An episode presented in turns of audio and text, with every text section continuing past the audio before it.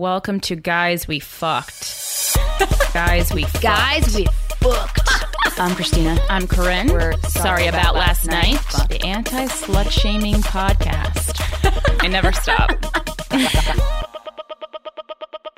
Hey guys, how you doing? Welcome to the final episode of Guys We Fucked for 2018. Everyone just shit themselves, Krystyna.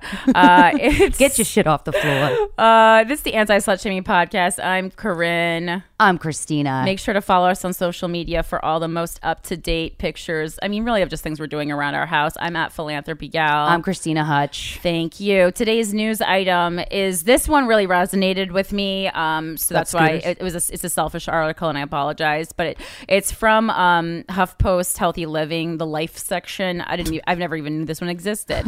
uh, it said holiday magic is made by women, and it's killing us. The emotion. This like really this struck me like so hard uh, this week. The emotional labor women do this time of year threatens our mental health um, i'm gonna read the whole article i'll do Yeah, it fast. Do it. i have yet to send out my, uh, my christmas cards this year but the various steps necessary to complete this task have been weaving through my mind for months. I booked a session with a photographer at the end of august. I picked out and shopped for outfits for the entire family in october. In november the actual photo shoot took place but not before a flurry of back and forth emails deciding on time and place while factoring in the weather. The photos will be in soon. Perhaps there will be a clear winner but the most likely scenario is that i will spend hours deciding which child's weird face picture is the most palatable to send the grandparents. They can never just smile no matter how much coaxing and bribing is involved. Then i will spend time carefully picking out the right photo card and figuring out just the right holiday message before ordering. I'll have to check my address book contact a handful of people for updates decide who is getting a card order stamps handwrite addresses until i have carpal tunnel and lick envelopes until my tongue is swollen. Of course i could forego this emotional labor and take the cards off my list entirely it would free up a little mental space in an already hectic time but it would also come with the consequence of disappointed relatives. I know because i actually did skip the holiday cards one year. My elderly aunt was heartbroken not to receive one. My husband's grandparents were left without a set of great grandchildren pictures to hang on the mantle. I had failed not only in the emotional labor of orchestrating the christmas card but also in considering the expectations and feelings of others. Women already perform the bulk of emotional labor the uh, psychological phenomenon of unpaid often unnoticed labor that goes into keeping everyone uh, around you comfortable and happy uh, but during the holidays, this work ramps up. There are more mental lists to juggle, more commitments on the calendar to keep track of, more tasks to delegate.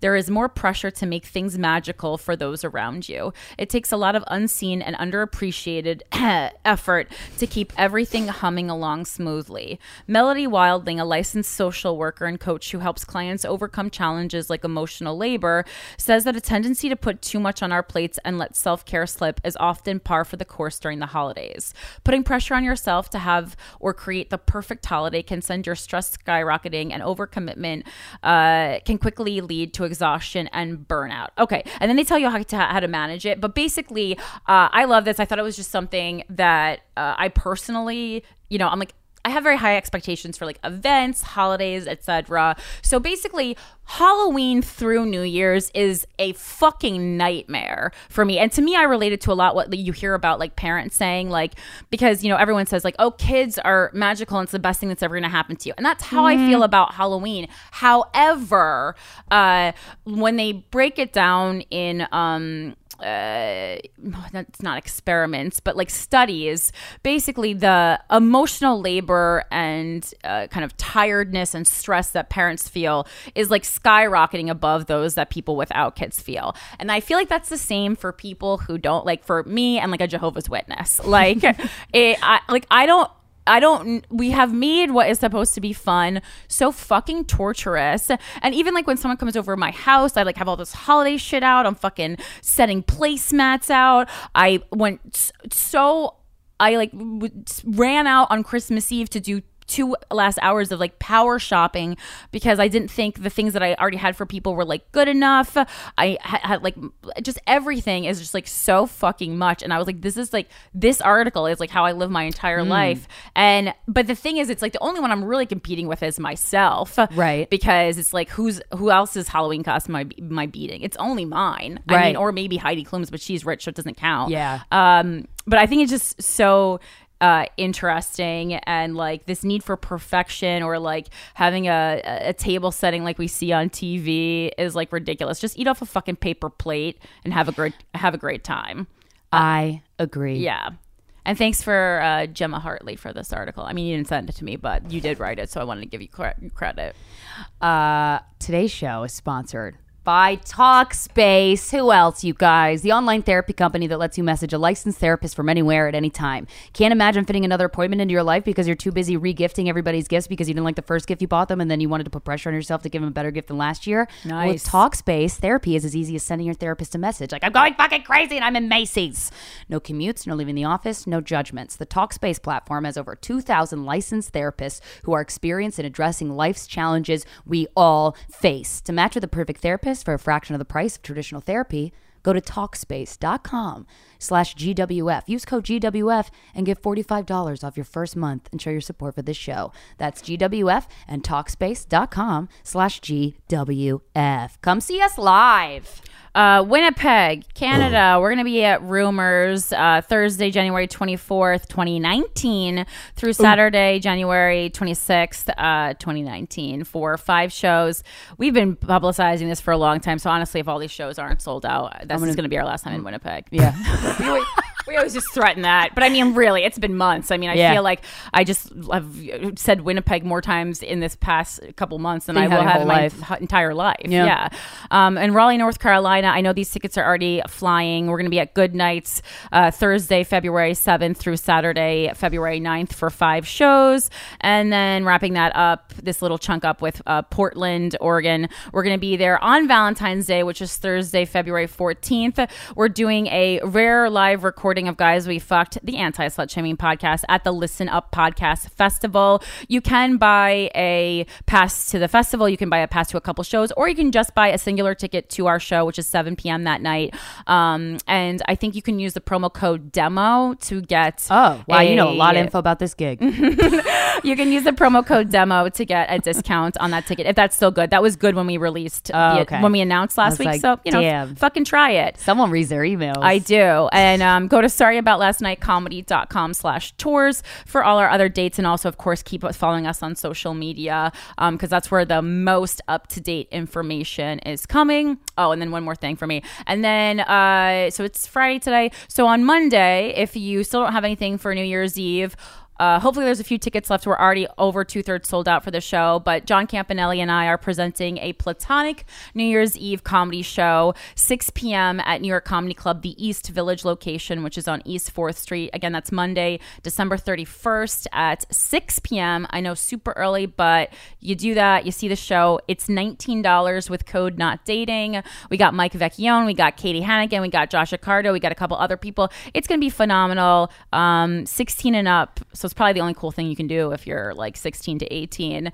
And uh, then you can go do whatever the fuck you're going to do afterwards and, and cry and, you know, get, get sad that the love of your life didn't burst through the doors and say, I rue the day that I left you.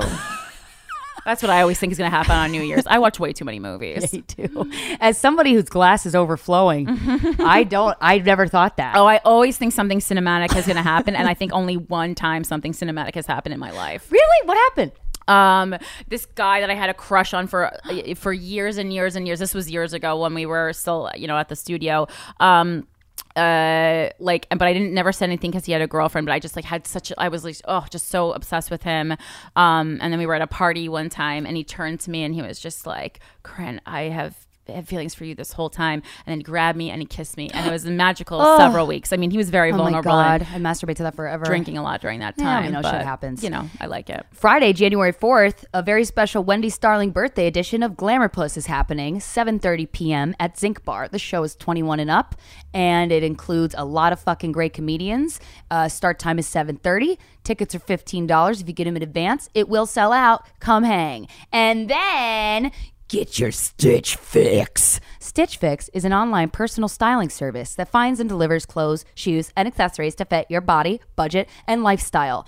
Um, I love Stitch Fix a lot. I don't like shopping. I love clothes. Shopping makes me, I don't know, I get a weird kind of anxiety that I only get Oh, when I I'm wearing a Stitch Fix thing right now. I just Oh, word! realized. Okay, That's so cute. I got excited. Um, I fucking love Stitch Fix because it also um, introduces me to brands that I would never have thought I, that I don't fucking know anything about. Mm. I want to be well versed in fashion, but I'm not, and that's why I have Stitch Fix. Um, basically, they send you five items, uh, and you can pick how often you want them to send it to you, and then whatever you want, you keep it, and then you pay for it, and whatever you don't want, you it's you get a pre uh, postage envelope and it's super fucking easy. You just drop it off at the goddamn post office. It's amazing. Um, Stitch Fix can help you find your new favorite piece of clothing. Go to stitchfix.com slash GWF. Tell them your sizes, what style you like, and how much you want to spend on each item. It's a really in-depth um, look into, it made me question my fashion taste and like think about things I never really thought about, which I really liked. This fucking quiz that you have to take really gets you in touch with like what your personal style is. You'll be paired with a personal stylist who will handpick five items to send to your door. You try them on, pay for only what you love, and return all the rest. Shipping, exchanges, and returns are free. There's no subscription required. So you could sign up to receive scheduled shipments, which is what I get, or get your fix whenever you want. Stitch Fix's styling fee is $20, which is applied towards anything you keep from your shipment. So they'll, if I, you, only thing you like is a coat, well, then that. Sh- styling fee is applied to that fucking coat when you buy it. Uh, get started now at stitchfix.com slash GWF. You'll get an extra 25% off when you keep all five items in your box. That is stitchfix.com slash GWF to get started to get today. Again, stitchfix.com slash GWF. My only wish is that I could see who my stylist is and what that putz dress is like. you ever wish that? Yeah. Because like I do like most of the thing, but then sometimes I'll get something and I'll be like, "What the fuck is this person wearing?" or I'll be, or I'll be like, I'll be like offended. I'll be like, "Do they look at my Instagram and think that I would wear this?" Oh yeah, yeah. Sometimes it's off, but then uh, sometimes I'm like, I wouldn't wear this, and then I wear it. I tried on. oh no, I like, try everything on. Wow, I gotta try shit on more. That's the key. You got to try everything on because if Yeah. you look at it, you're like, mm, but then you're like, no, you have to get out of your comfort zone, and then Yeah, you try it yeah, on, yeah. and then you're like, damn, yeah. This does look great on me. Mm-hmm. How did they know? Um, guys, thanks also to Casper mattresses. After you're, you got your stitch fix on, you're gonna be uh, tired because you're gonna be like, wow, I look so hot, it's exhausting, and you're gonna need to lay down. Casper is a sleep brand that continues to revolutionize its line of products to create an exceptionally comfortable sleep sleep experience one night at a time. With three mattress models, the original Casper, the Wave, and the Essential, Casper mattresses are perfectly designed to soothe and cradle your natural geometry. Not to mention, the breathable design helps you sleep cool and regulates your body temperature throughout the night. And it's delivered right to your door in a small, how they do that? Size box with free shipping and returns in the US and Canada. But the best part is that you can be sure of your purchase with Casper's 100 night risk free sleep on it trial. And by that time, they're going to be like, yeah, you're probably just going to keep this mattress. We've won again. Uh, after all, you spend one third of your life sleeping, so you should just be comfortable. Uh, I love the Casper mattress. I also just you want to add some other things. Uh, it's also you can vomit uh, and urinate on it se- several times, really. Um, and so the vomit was me, the uh, peeing was Alfred. Uh, and it's gonna it's gonna really bounce back, you know, literally and figuratively, and surprisingly, I got period blood on mine. not smell. Yeah. oh, period blood you can absolutely get out. I mean, oh really? Yeah, I haven't bro- even blood. tried. Just don't use hot water. Cold water, soap. Oh, okay, done. Um, that's that's the key with blood. No hot water. What? I didn't murder anyone. Get fifty dollars towards select mattresses by visiting Casper.com slash GWF and using code GWF at checkout. Again, that's Casper.com slash GWF. Offer code GWF for fifty dollars off your mattress purchase. Terms and conditions apply.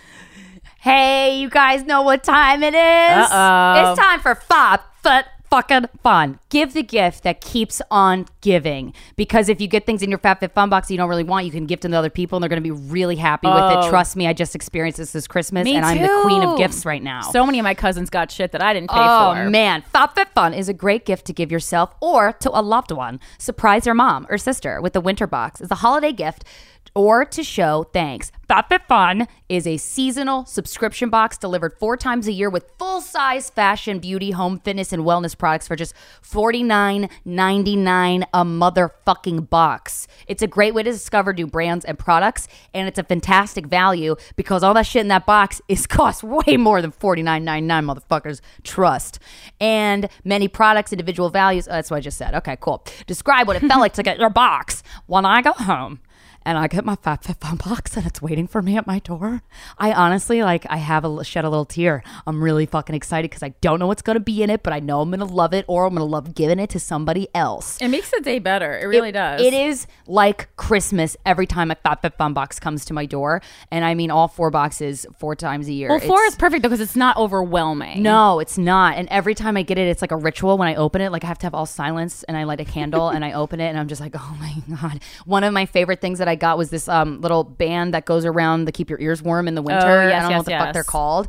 But I wore it and I went to this like um, Alice in Wonderland themed drinking party with a bunch of friends. Oh, And- I went to that. That's so fun. yeah, it was cool. And all four, all three of my friends were like, "Is that your FabFitFun headband?" I'm like, "You fucking bet it is, bitch."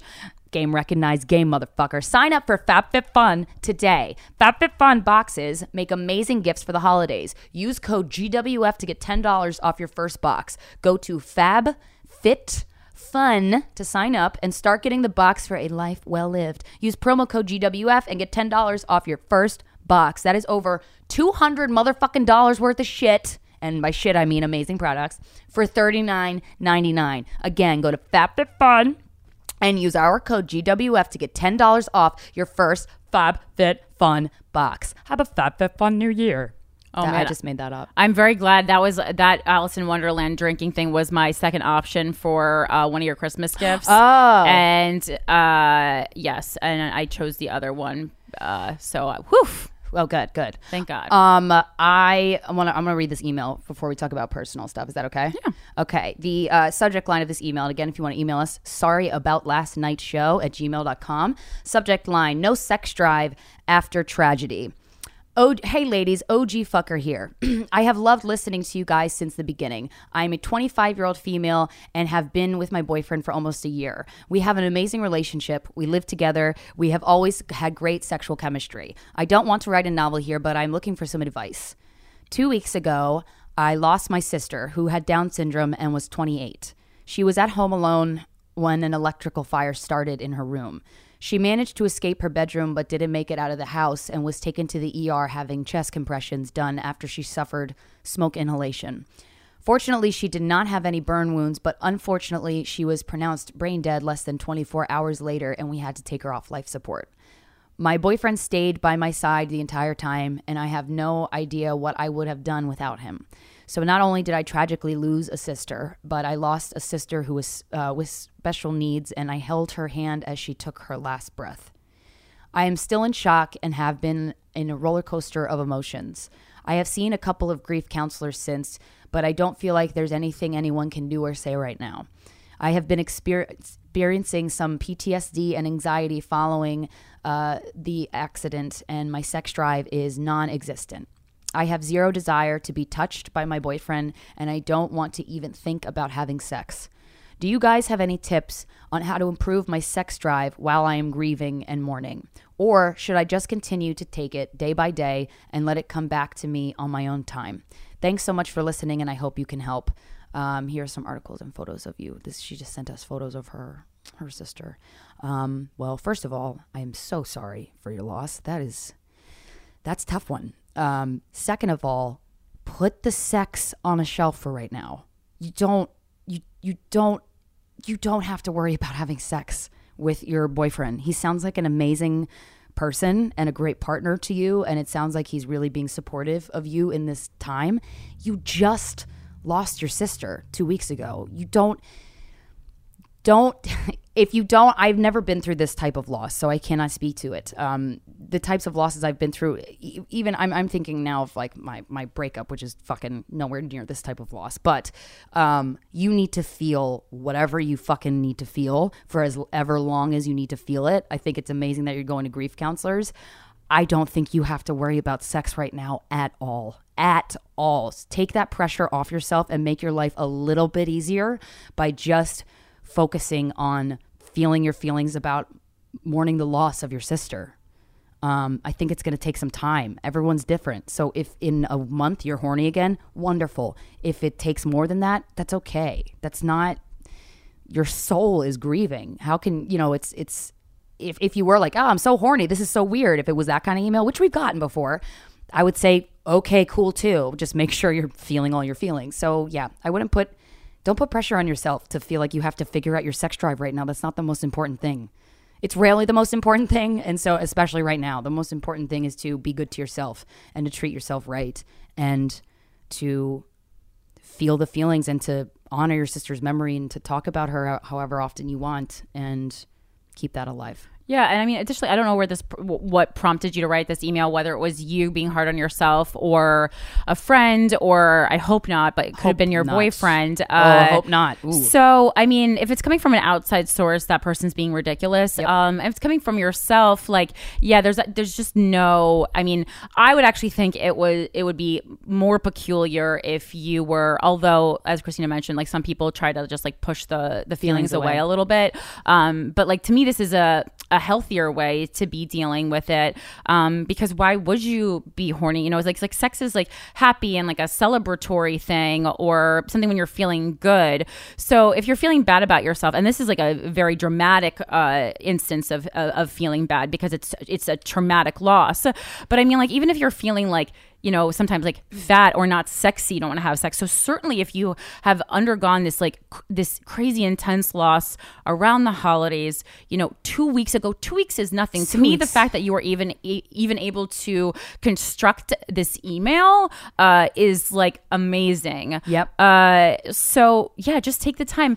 And I think if it gets to the point where it's maybe like six months where it's just been a really long time then that's where maybe you need to seek like a professional help to help you you know learn how to introduce yourself to sexuality again. But right now nothing is nothing is wrong. Everything i mean within the the state of of, of everything Of that happened is is is is right. And you're as long as your boyfriend is is there for you uh yeah i mean this is this is just a this is like a uh, something that everyone fears you know like it's you have you're gonna just need to like take time for yourself Yeah, and, and take the pressure it's off of yeah. yourself. I, I hope I hope the pressure is only coming from you. yeah And seriously don't even worry about masturbating i mean like Yeah, none of these things Yeah. it wouldn't even be on my fucking radar No, no, and and and and the fact that it is just as just check in with yourself as to why it is, and just make sure that it's not coming from somebody else. Because if it is, uh, fuck that person. Um, Yeah. But take care of yourself. In that, give yourself what you need. If you want to eat a fucking Ben and Jerry's ice cream, do it. If you want to go on a walk on a cold night by the river, do it. Like do do do what you want to do and pay attention how you're feeling, and don't put pressure on yourself. Man, how was your holiday? Mine was fucking chill as fuck. Mine was, mine's always stressful though Mine is too because um, my we have this. We always have a crazy Christmas every single year. We have a tournament at our house, and we had we would have the past couple years have Steven's family come over. The only family I have is a parent's brother and two uncles. right They would fly down to my parents' house. We'd have this huge tournament. This year, um, I was with my brother and his son, my nephew, and the the mother of Brantley, who um, d- the DJ and, and Brantley's mother are not together. And it's so funny because they were talking to me about how when they were together, they were the worst couple. They would fight and argue and scream at each other, and they were just just terrible for each other. Mm-hmm. And then when they broke up, some time went by. I have never witnessed two people co-parent mm-hmm. with such ease and they we stayed up late at night it was the three of us well plus three of us plus brantley for two straight days. It was amazing. It was there was no fuss. No one complained about anything. Mm-hmm. Everyone was just helpful and, and i'm so used to my mom giving me so much anxiety mm-hmm. so much anxiety around the holidays and I succumbed to that anxiety. I let I let myself be a prisoner to it and I cannot believe how amazing this Christmas was. But the three of us were all talking about the people we were fucking, like the people we were seeing and dating mm-hmm. and and it was even so- brantley yeah, Brantley was like, "Yo, I got this sick chick in my preschool class. that shit is tight." No, Brantley was sleeping. Me, Alana's, uh, Alana, and uh, and DJ. Um, and it was so. I was like, man, I love my brother so much for for many reasons, but also I just love the fact that he is somebody who just is cool in situations that you wouldn't think he would be that a guy would be okay with. He doesn't have a jealous bone in his body, but it's it goes beyond that in that he's just so understanding to people's situations. So like we were him and I were talking to Alana about this guy that she's seeing and it was just it was just cool to have that conversation and to witness them co-parent like heroes and also be like really there for each other and be really good friends and and I love her and I, it's just it, it was just fucking great. It was a great Christmas. Um and it was nice to not feel stressed for the first year uh, ever in, in my Christmas career. Yeah, I mean, like December's always like the best time because like uh, we don't uh, travel very much during December, and I'm always like, oh, I'm gonna have so much time off, uh, and I can relax and like finally catch up on like my personal life in December that gets pushed aside for work stuff all the time. Yeah. Um, and then I'm like, oh no, this is like insane. I still have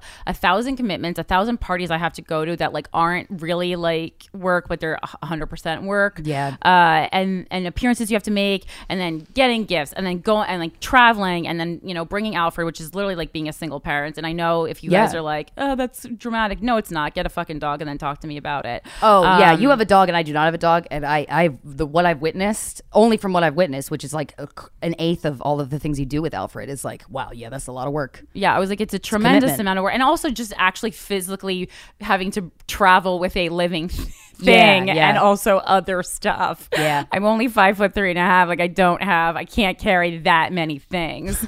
um. So yeah, I don't know. I just, I'm not. Besides Halloween, I'm just not into holidays. I like it. I love buying gifts for people, Yeah. and I and I try to put a lot of work into that. But other than that, just like hard pass for me. Yeah, Hard pass. and I've been speaking of hard.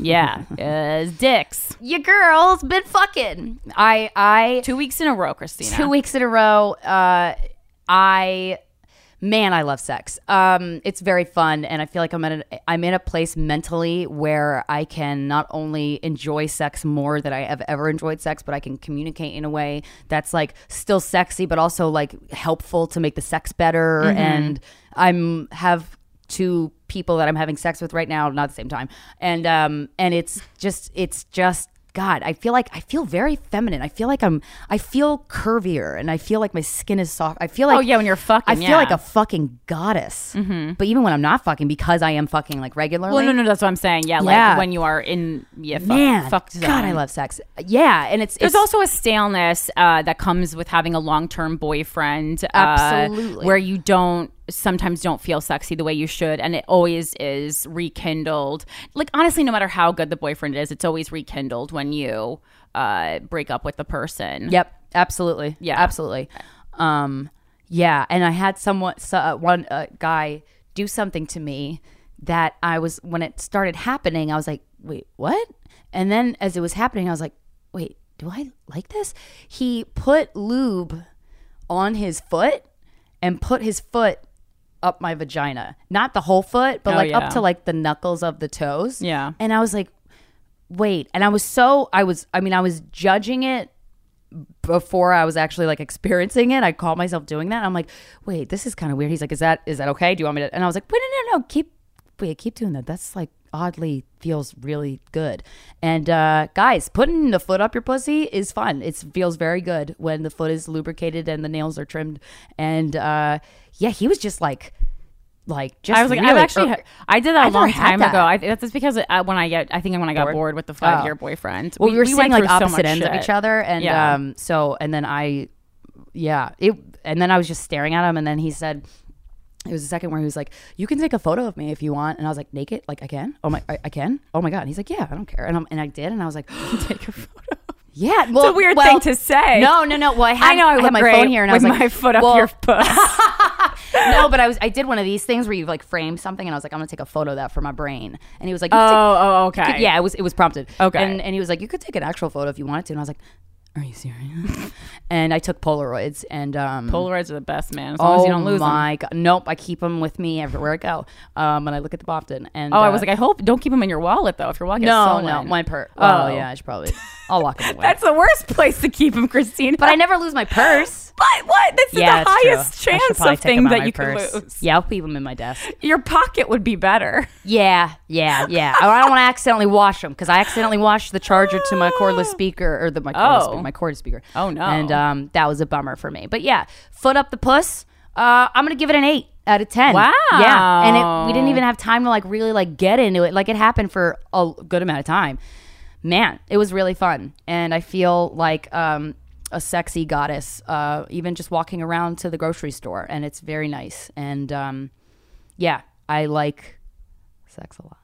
Wow, this is groundbreaking from you, I know, Krystyna. I know, I know. Your girl likes sex. Oh, Krystyna's back. your girl. And oh, I want to. I'm going to email Mike about this. But the song that we're going to use in the podcast um, is from my friend Ollie. He has a band, uh, Problemas. She has this incredible song called "Weed Sex TV," and it's amazing. That's the song we're going to play. I just wanted to give her a special shout out because she's one of the most talented people I know, and I love her a lot, and I'm really proud of her. Yay, Ollie. And our guest today on Guys We Fucked, she is the former CEO of Thinx, period underwear company. She is the founder of Hello Tushy, which is the personal bidet. She's the author of the upcoming book Disrupt Her, a manifesto for the modern woman. Ladies and gentlemen, please welcome to Guys We Fucked, Miki Agrawal. Lately I've been going through shit. All the things I love seem to defeat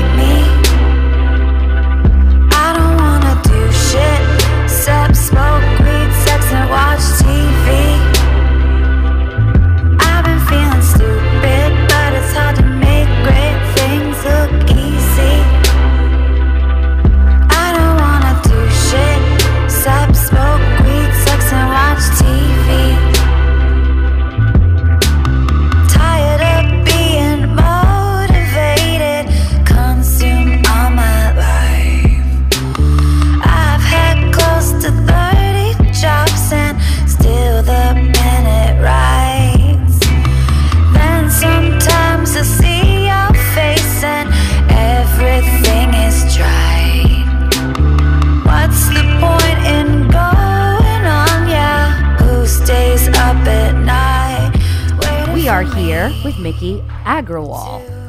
Said it right. I'm very excited.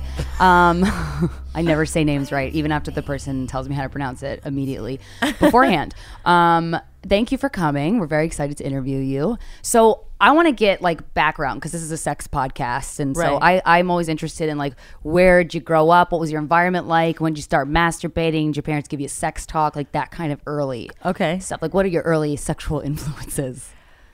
Well, um, so I'm half Japanese, half Indian. So dad's from Indian, like the dot, not not the feather kind, and uh, and my mom's from Japan, and so both very repressed sexually. From a, I mean, I did walk in on them a couple of times when I was, uh, you know, growing up, which was good. Oh. it was, I mean, at the time it was terrorizing, but What were they doing? Back, They were boning.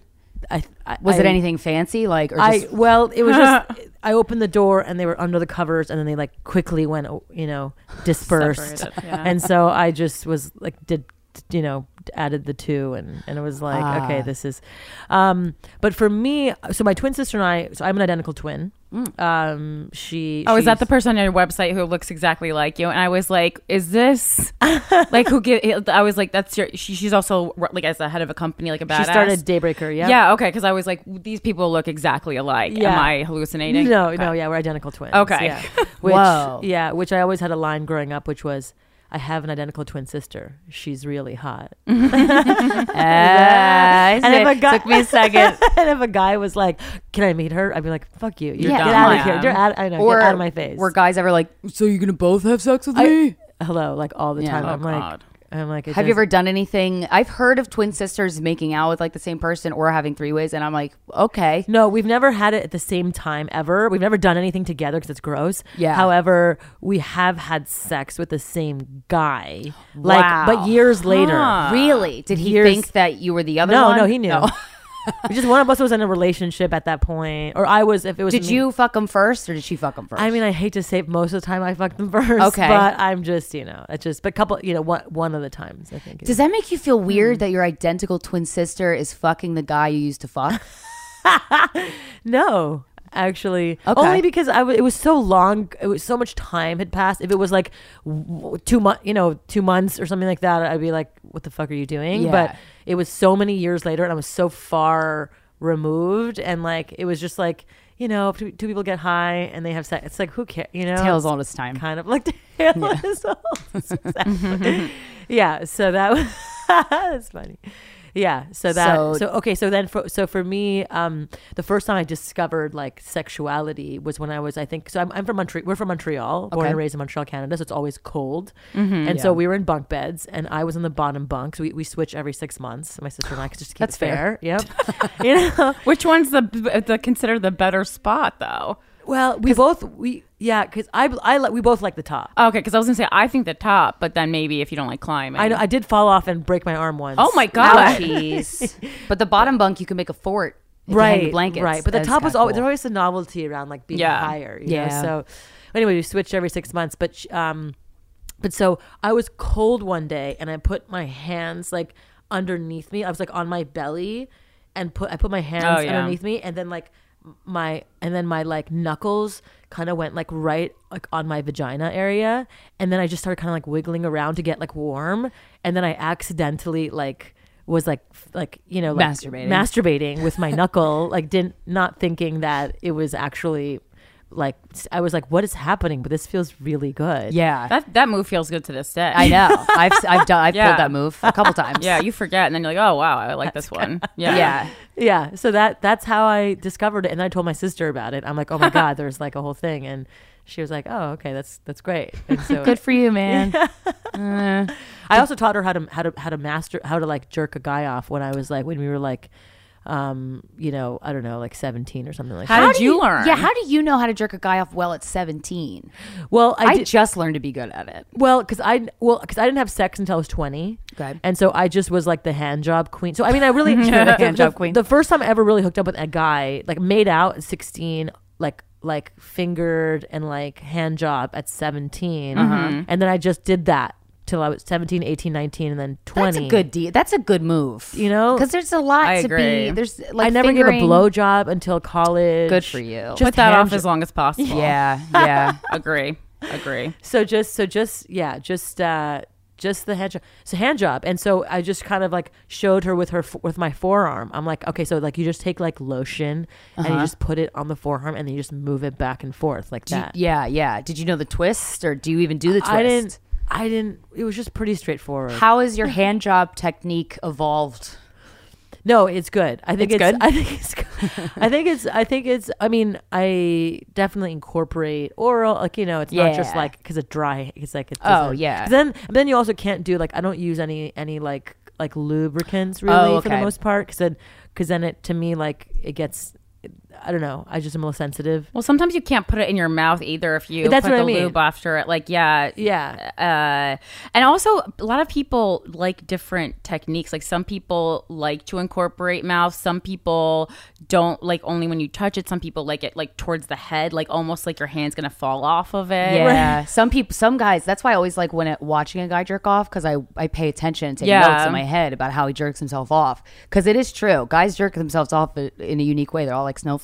Well, and also uh-uh. like give a little direction. Like that's totally fine. I'm like, yeah, just tell me how you like it, and then we'll. I can accommodate. You know, this is Burger King. Have it your way. Yeah. 99 cents. so I'm here to, you know, I, I, I'm a. It's you know, it's good to be a powerful woman, but you also you don't want to be so powerful that you're like above asking what? for tips. yeah, like that you're above everyone. You just want to be equal. Also well, maybe hot- slightly above. Yeah, slightly step above. stool. Yeah, yeah, that feels good. Um, uh, if you do want to incorporate lube ever, just to anybody listening, Babeland has the best lube. It's water based, tasteless, odorless. I just uh, Do had they a have dick in any my that mouth last night with. Uh, do they what? Do they have any that taste? Yeah, they have I like flavored. like a cherry. Oh, see, I don't like that. I don't like the What about flavor. coconut oil? That's all right. I had somebody do that. Actually, you know what I did? A guy, I was at his house and he, that's all he had. And I was like, I've never used that before. No, we used olive oil. Olive oil, coconut, because then, Ooh. 'cause then you can put it in your mouth. It and I don't tastes like a think it's- breadstick. Ooh. and it was like, oh, I don't want to bite it. I don't know. It was it wasn't bad with olive oil. Olive Garden unlimited breadstick Yeah. basket. Oh, wow. That was probably his line. You want a unlimited breadstick basket? Yeah, then I'm in. That's how you sell it. To And then he had a, his dick through a hole in a basket. And I was like, that's very clever. I'll give you a blowjob. he originated Dick in a Box. Yeah. Wait, when was the first time you sucked a dick? Oh my god, this is such a crazy. I, have never ever told a story in ever. We love an Exclusive. I know this yeah. is a total. I can't believe it. Um, I was 20 years old, Uh-huh. and I was on the top bunk of my dorm. You in the top bunk, I no, no, but in college, okay. and Yeah. and um, and this was a fifth year senior, and Fifth year. Is that like he got busy? I, he was just like a dumb like football player, Oh, basically, okay. but really hot. We probably had a lot of concussions. right, Maybe. I don't know. I'm just guessing. and and I just like and he was like um you know we should go down I was like what's that you know and he's like oh you should just you know you just put your mouth and I was like all right I- I'll sure yeah Wait, you didn't know what it was when he asked? well no I did but I never I didn't I didn't like I don't know I, I, I It was wasn't part of your about it wasn't it. it wasn't like an every I don't know I was very not, I was very like sheltered and very like Indian Japanese like hello you know I couldn't even my dad had a sign on the stair that said no boys upstairs Whoa. yeah so we couldn't even No boys upstairs. no boys upstairs A There's sign, a that was like permanently affixed, Yeah. fixed in your And apartment. we're like, we're like, great, we'll go downstairs, you know, to make out. What do you? Yeah. then I'll give him a handy in the basement, Dad. That's fine. Work around. yeah. So, um, so it was. So I basically, I went, I went down on him, and then he was like, "Oh my god, it feels like you've been doing this forever." I remember that. Like that was his line. Were you like, word? I know. I was so Yeah. proud of myself, Yeah. and then I was like, wait a minute. I feel like this is like this guy's like. Like like a grown ass man. It- no, well, was how- was he older than you? A lot older? yeah, I mean, Fifth like year. 23. Yeah. Oh, okay. Yeah, It's like, yeah. Yeah. Hmm. And bad. then, uh, do you like it- doing blowjobs? I see. I like it. There's I two kinds I of girls in this world. Ones I- who don't, ones who do. I genuinely enjoy it. yeah. but it has to be clean. The dick? Yeah. Oh, like- yeah. As in, like, no, like you can't, like, it's not like late night after you've had a whole day sweating in it. You know what I mean? You gotta Oh. like shower and then- Yeah. if you're showered, like all day long. I Yeah, feel like yeah, maybe yeah. we could take a like a wipe though and clean it like you know like a Like a pussy like a wipe dancer dicks. where do like the stripper pull. Oh, yeah. like they'll slide down. Or I'm washcloth. Like, yeah, I feel like you can do a little. Give your dick a but then- bath. but then- a dick Yeah. bath. A But dick that could be your next invention. But but then there's a chemically taste. No. Uh, it depends. I mean, some ones you can take. I mean, I l- listen. You're talking to someone who just literally before she came wiped your pussy out with a makeup wipe. So maybe I'm a not the makeup right. per- wipe? Yeah, because I ran out of like. Uh, I got some girl in my locker, those Lola, and I was. And I I got was no no no. I got take a a shower no, no, because no, I had to wrap. No no no. You guys, do you guys not have a tushy on your toilets? Oh, I don't. I can't handle bidets but Wait, I've never me, tried one. because I don't like the feeling. I see the feeling I've of water many going up my butt sounds awesome. yeah, she, she's into it. And it's and it's it's on your butt, not like in your butt. It goes like I know. I've butt. Used. I've used it. Yeah. It's the greatest thing. I mean, I gotta tell you, like, like when you're when you think about using dry paper compared to, Yeah. Oh yeah, not dry paper. You know no what I mean? Scott tissue But- paper for this gal. you know what I mean? Because because like, would you go to your would you go to like would you jump in the shower, not turn the water on, and just use dry paper to like wipe your body down, like No. and call that clean? No, right? Or like your dirty dishes, like you would never do that. You Now- know I what I mean? dry cleaned myself. Now you did you you are the CEO of this company Founder. founder Yes, so I'm the you CEO. basically invented it invented a, a bidet attachment called Tushy, yes. Mm-hmm. which attaches to your existing toilet and turns any toilet into a bidet in 10 minutes. So it's not like those expensive $2,000 Japanese toilets. Right. It's not like, you know, those weird French things they have to shimmy over with your poopy butt, like to clean clean your butt. It looks like a fountain. It's not like, it's not yeah, that. that's what they had in London. Yeah, Oh. that's not that's not it. It's basically you sit down like you're, like you're going to the bathroom, you take a poop or whatever, even pee, or you're on your period, anything, and you mm-hmm. just there's Oh, a and there's a beautiful little console, it looks like an iPhone next to your toilet, Right. and then you turn it and it gently, precisely sprays your how does regions it clean. know how to get to the asshole I mean is everyone's asshole at the same angle So there's an angle adjuster. So basically, Oh. on the no- on the So you find the angle right for your you asshole. find- or for your vagina, depending on Oh, what yeah. your, your needs are. Yeah, yeah, And yeah. so, and by the way, oh my God, don't go to tushy.com because it's a porn site, as you know. Oh, go to yeah. hello hellotushy.com. Oh, Very- that's why the hello's there. hellotushy.com. Jeez. People have been to tushy.com and it's the most now, graphic porn were, site. were you um, frustrated with your butt situation, and that's why? Like, were you on the toilet one day and you were just wiping for out not or was it part of like Japanese culture that you grew up Yeah, with? maybe. I'm, that. so no, I'm half Japanese, half Indian. Both both, Both cultures, cultures have use bidets. bidets. In in India, they have those bum guns, where Bum gun? It's like a it's like a hose. Sounds like a sex move. It's crazy. No, literally, it's this hose. It's very strange. And then the in the Japanese, yeah, and then the Japanese have those very fancy, very expensive toilets. Which, by the way, like all over Asia, there's two floors to malls dedicated to bidets. I mean, so it is Asians have the Oh, yeah. cleanest assholes. they do. Oh, good they for do. them. And it's just like when you really actually think about it, like it's it's like we have truly been indoctrinated to believe that this dry paper actually cleans us. But it's like if a bird pooped on your face or on your arm, like would you take a piece of dry paper? It just like Yeah. doesn't make any sense. And so I think it's really on, uh, on us to really like ev- evaluate like what is and wet wipes. Oh, how, by how the do way, you clean your asshole the best way? but wet wipes, they strip the natural oil streamer behind over time, which over time causes anal fissures. Which what are the hell's an anal fissure? They're like lacerations in your butt that they're like little uh. cuts that really cause a lot of pain. So- See, Yeah, I know about those. I was home Yeah. for Christmas. Oh, yeah, I don't have them. At I my have a lot of brother's house, and my nephew had. They had. There was like baby wipes by the toilet, and I was like, you know what? I'm going to use these. But it took me forever. It just took me forever. E- Even with versus dry paper, I'm just like, Yeah. Wait, did you I'm wasted. start with the wet though? Yeah. You got to start a dry, like a initial one or two Initial dry, and then you got to do wet. Yeah. Otherwise, it will take you forever. Oh, Well, I mean, the bidet, it's like it's it's kind of like I don't know if you guys saw um, Saturday Night Live that just happened last last weekend. think I Tushy, did. yeah, Tushy was basically on it, and Michael Che came onto SNL and did this whole like three minute for rant update. For Weekend Oh, Update. okay, yeah. Did this whole rant about bidets and about how he's just like using a wet wipe or toilet paper is like eating a chicken bone and like it like not it's like there's scraps on it but Yeah. like using a bidet is like popping the whole chicken in your mouth and and taking a fresh Yeah, chicken yeah, bone yeah, out like a oh, cartoon. Oh, yeah, yeah, yeah. like I a remember that perfect joke. you know Yeah. yeah. and it's just that's kind of the difference where it's just it's such a clean precise experience that I just can't go back Wow. yeah. I would, Wow, try, once you- I would you- urge you to try it again. Just to, like, to get. I've tried numerous times. I'm sending you one. it- I'm sending you one. It's done. It's happening. It's already at your house. I was like, Alfred's using it right now. someone's, Someone's getting that for holidays next year, so stay tuned. Um, but also a question. So, like a lot of times, like uh, it's always been at someone else's house or in a hotel, and my I, I have obsessive compulsive disorder, so I'm like really clean. You can eat off any part of my body at any time. Super clean, clean guarantee. Uh, like truly, She is. I've seen her naked. um, so my thing is like, okay, so obviously if you're spraying like period blood, like we know, sorry guys if you're eating lunch, we know this gets chunky or like poop and it, it's falling in. Like, is it?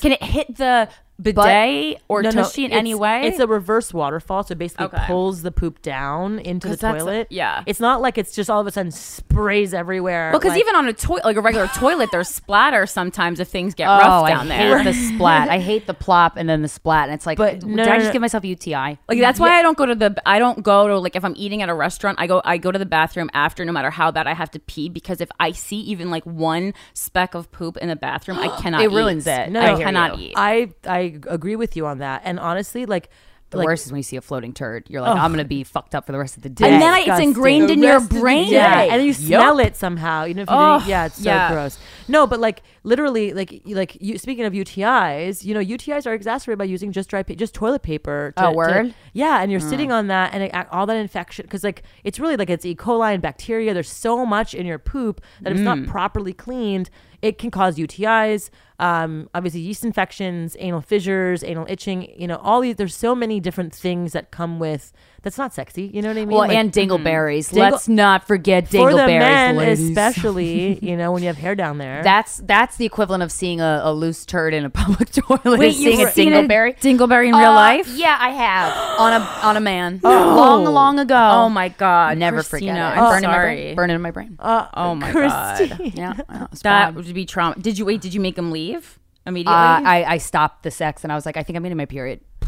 Oh, oh my god! Yeah, I, I was so turned off, and this person was very sexy. He couldn't help. Uh, like, well, no, you know what? He could help it because check your butthole. You uh, know, you know you know. I literally spread my cheeks and look in a mirror before I have See, sex. I don't with do that. people. That's probably I should do that. yeah, because you don't never know what's up there.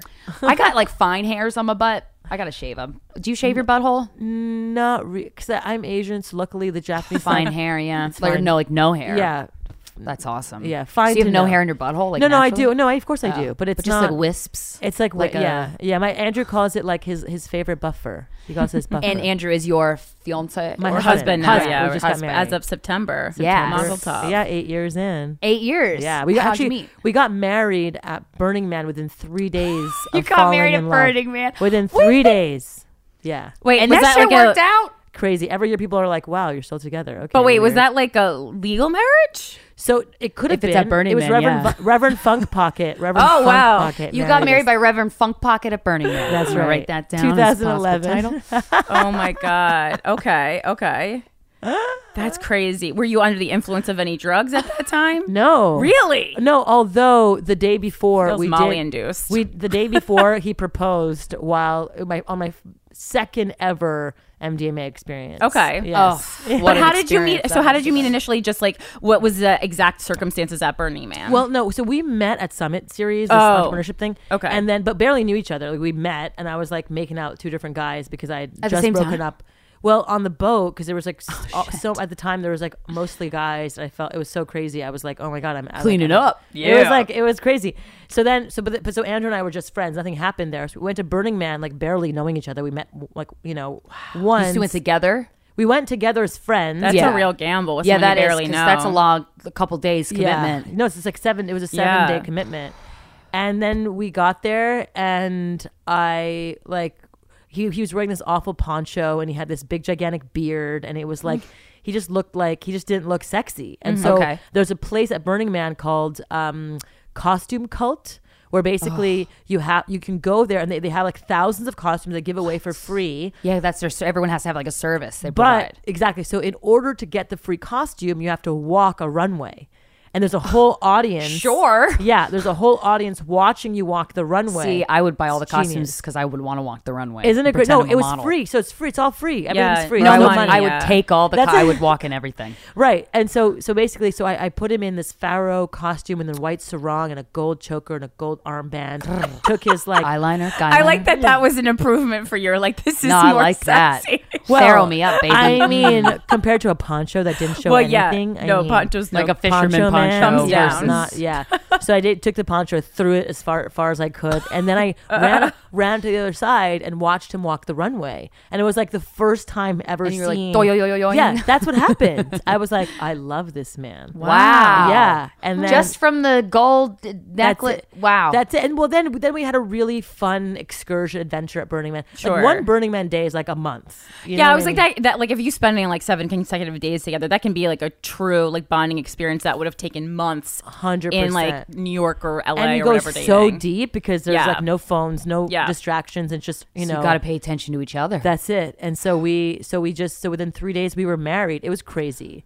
Yeah, I'll now, send you how the did link. that happen? Wh- whose idea was it? And then Well- what was the discussion? he, I know he, per, he was. We were like, we just, he just proposed to. He, we, we were like, oh my god, I love you. We were. This is the the MDMA induced. You know, I was uh, gonna say, yeah, yeah, Yeah, yeah. Because MDMA or It's Molly like makes me like the I'll first marry him, time really motherfucker. I, I so I was like oh my god I love you oh my god I love you I feel like we've liberated each other from like all these different like things we've been we haven't really talked about you know because like he talked about how he had growing up a lazy eye but then he had to wear those glasses to correct it Oh, glasses can correct it. yeah, he had these, you know, those, those red and green glasses that corrected Oh. it. So he always had, he was always always very sensitive about his eye, even if you can't tell at all. Yeah. So he always, whenever he like talked to people, he would look at them for a minute and then look away and then kind of. Oh, come yeah. And so he just had this self consciousness about it, and I was like the first, and I was like, I, we were Never dancing. really told anybody. Yeah, and he we were dancing, and he was like not looking at me, and I was like, when we're dancing, maybe you can like you know look at me in the eyes and stuff, like it'd Yeah. be kind of nice. And he was like, he was like, oh okay, and then and then we were like looking at each other in the eyes, and then as we like left the dance thing. We, we were walking and then he like told me about that and he was like oh my god i've never told anybody about this and i feel liberated to be able to talk to you about it and and then he kind of softened and opened up and it was nice yeah It's so funny. I've done Molly with the, the. I was telling her, but when she came over earlier, I feel like I kind of have like two, not two boyfriends at the moment, but like kind of like I'm seeing two people, and uh, with both of them, they I've know? done one of them. Yeah, long story. Um, what, but what if they listen to this podcast talk about that later. um, but uh, I've done Molly with both of them. One of the first on the early times. One guy was like the first time we hung out, and they op- they both individually opened up to me about something that was like intense and deep. Especially this one guy. We were up in the loft, and I was like, "Oh, this is like it was such a bonding. Like I felt so close. Like when a man." Uh is comfortable enough vulnerable. to yeah because i feel like i'm i'm vulnerable it's not hard for me to be vulnerable at all Yeah. so if anything i probably have to pull it back but when a, when a guy does it it i don't know it means a lot it's I agree. it's like huge bond Totally. So that was a moment that we had. He was 24 and I was, you know, I was I'm seven and a half years older than him as Oh, well. yeah, nice. which was interesting also because you- it's like a whole. Do you feel that phase no, difference? I, I don't. I personally don't. But then there's like cultural references and like oh yeah, like yes. I was you know he was at um at Virginia Tech during the Virginia Tech shootings. Oh wow. Oh shit. And and I was like so far like removed from that from the college scene by like seven years. You know what Yeah, I mean? yeah. That it just like the college thing. It's like oh he graduated 2008 and I graduated 2001. That's like a big Right. difference. Yeah. You know. Or no, he graduated yeah 2009 or something. Whatever. It was just a long. Wow. It's like it's like it's like two rotations of college students, right? yeah, Yeah, absolutely. So, So- you guys got married at Burning Man. Yes. And then it just was And- paradise after well that? so Like, no what- so so to, to show that it was real instead of he basically said like you know in in like to prove to you that it's not just burning man bullshit like i you know i want although it wasn't bullshit it was like really it was a real ceremony i'll send you the link you guys can see the like Oh, we, made- we have like yeah. pictures from it um and um so he basically rerouted he like you know told me to reroute my flight from new york to dc so i could meet his mom so i went and met his Mom, mom, meet my wife. Is that what he said? Mom, meet my wife. basically, Basically, he's like i married this woman at burning man i wanted you to meet her and was the mom like, She's oh, Todd. she was like, "Oh, Andrew." Yeah, no, she basically was like, "Oh, interesting." She's like the most sage, wise, Whoa. amazing Okay, woman. so she like she was cool about. She was amazing. Wow. she was so vital. Hey, She's how were your parents? they don't. They still don't know. what? Wait, Miki. No, they still don't know that I got married at Burning Man. Oh, oh, they know you're married though, right? no, no, no. We got married in like real life, like Okay. like, like this oh, I was past like, they don't know September. you're and they knew that you've been together for a really long Yeah, time. yeah, right? yeah, yeah. Okay. But but my Okay. but my dad when he They just met wouldn't get it, probably. Yeah, you no, they think? wouldn't. When when they first met him, they were th- my dad was such an asshole to him. Is that a test? Because he was like 24 years old, and I was Oh. like so much older, and, Right. and he was like, you know, so Andrew had to go to my Indian father and declare his intentions. Mm-hmm. Oh did yeah. you did you have to be like, okay, you have to come up to my Indian dad and be like, this is my no, intentions. no, he did it because my Oh, dad he was just did it? such an asshole to him. He was so rude, And Like, he just- Andrew just- Andrew was stoic in that process, like he wasn't Yeah. didn't clap back. no, he was like, Mr. Agrawal, may I have a word with you in the ping pong room? You have a ping pong. no, my parents have like a little like sunroom that has a ping pong table in it. That's awesome. Okay, so okay, I I have a question. Like, so for you, was it like because it's he just seems like asking for like y- your dad's permission to marry doesn't like go along with like kind of what I know of your personality. I mean, I've, obviously I don't know you, but like just more like a more modern like feminist perspective. But like, what is more? But I, I know like sometimes it's like just not worth like the battle. Like I didn't even know it was happening. You just didn't know it was like okay. No, so uh, if it was me, I'd have been like, "Why are you asking him?" Yeah, because I would have kind of like been annoyed, even if I that was was no, part no. of my culture. That no, it because he because otherwise because he was just he just couldn't stand the rudeness. You know what I mean? So he was Right. just trying to like So to put it to a stop, make he- good with my dad. But to me, Put out like a fire. It was- That's Okay. a wise twenty four year old yeah, move. I gotta no, say. he's he's really he's like he you know you can tell that he's that mother's son. Like she's like. You know, such a sage, wise woman. that Yeah. so you know, it's like if I feel like all the men who are who are who have really strong, beautiful, powerful mothers, Mm-hmm. they turn out to be really, really like advanced for their Yeah. age, like, Yeah. emotionally available and emotionally advanced. yeah. For yeah, I'm just thinking back now. I'm like, yep, no, that that checks. That clears through all my experiences. Yeah. That's awesome. So you've been married, you've been together. Well, you've been married and together for eight, Yeah. And it's just great. I mean, I mean, we're we're in a little bit of a thing right now, but only because um it's natural.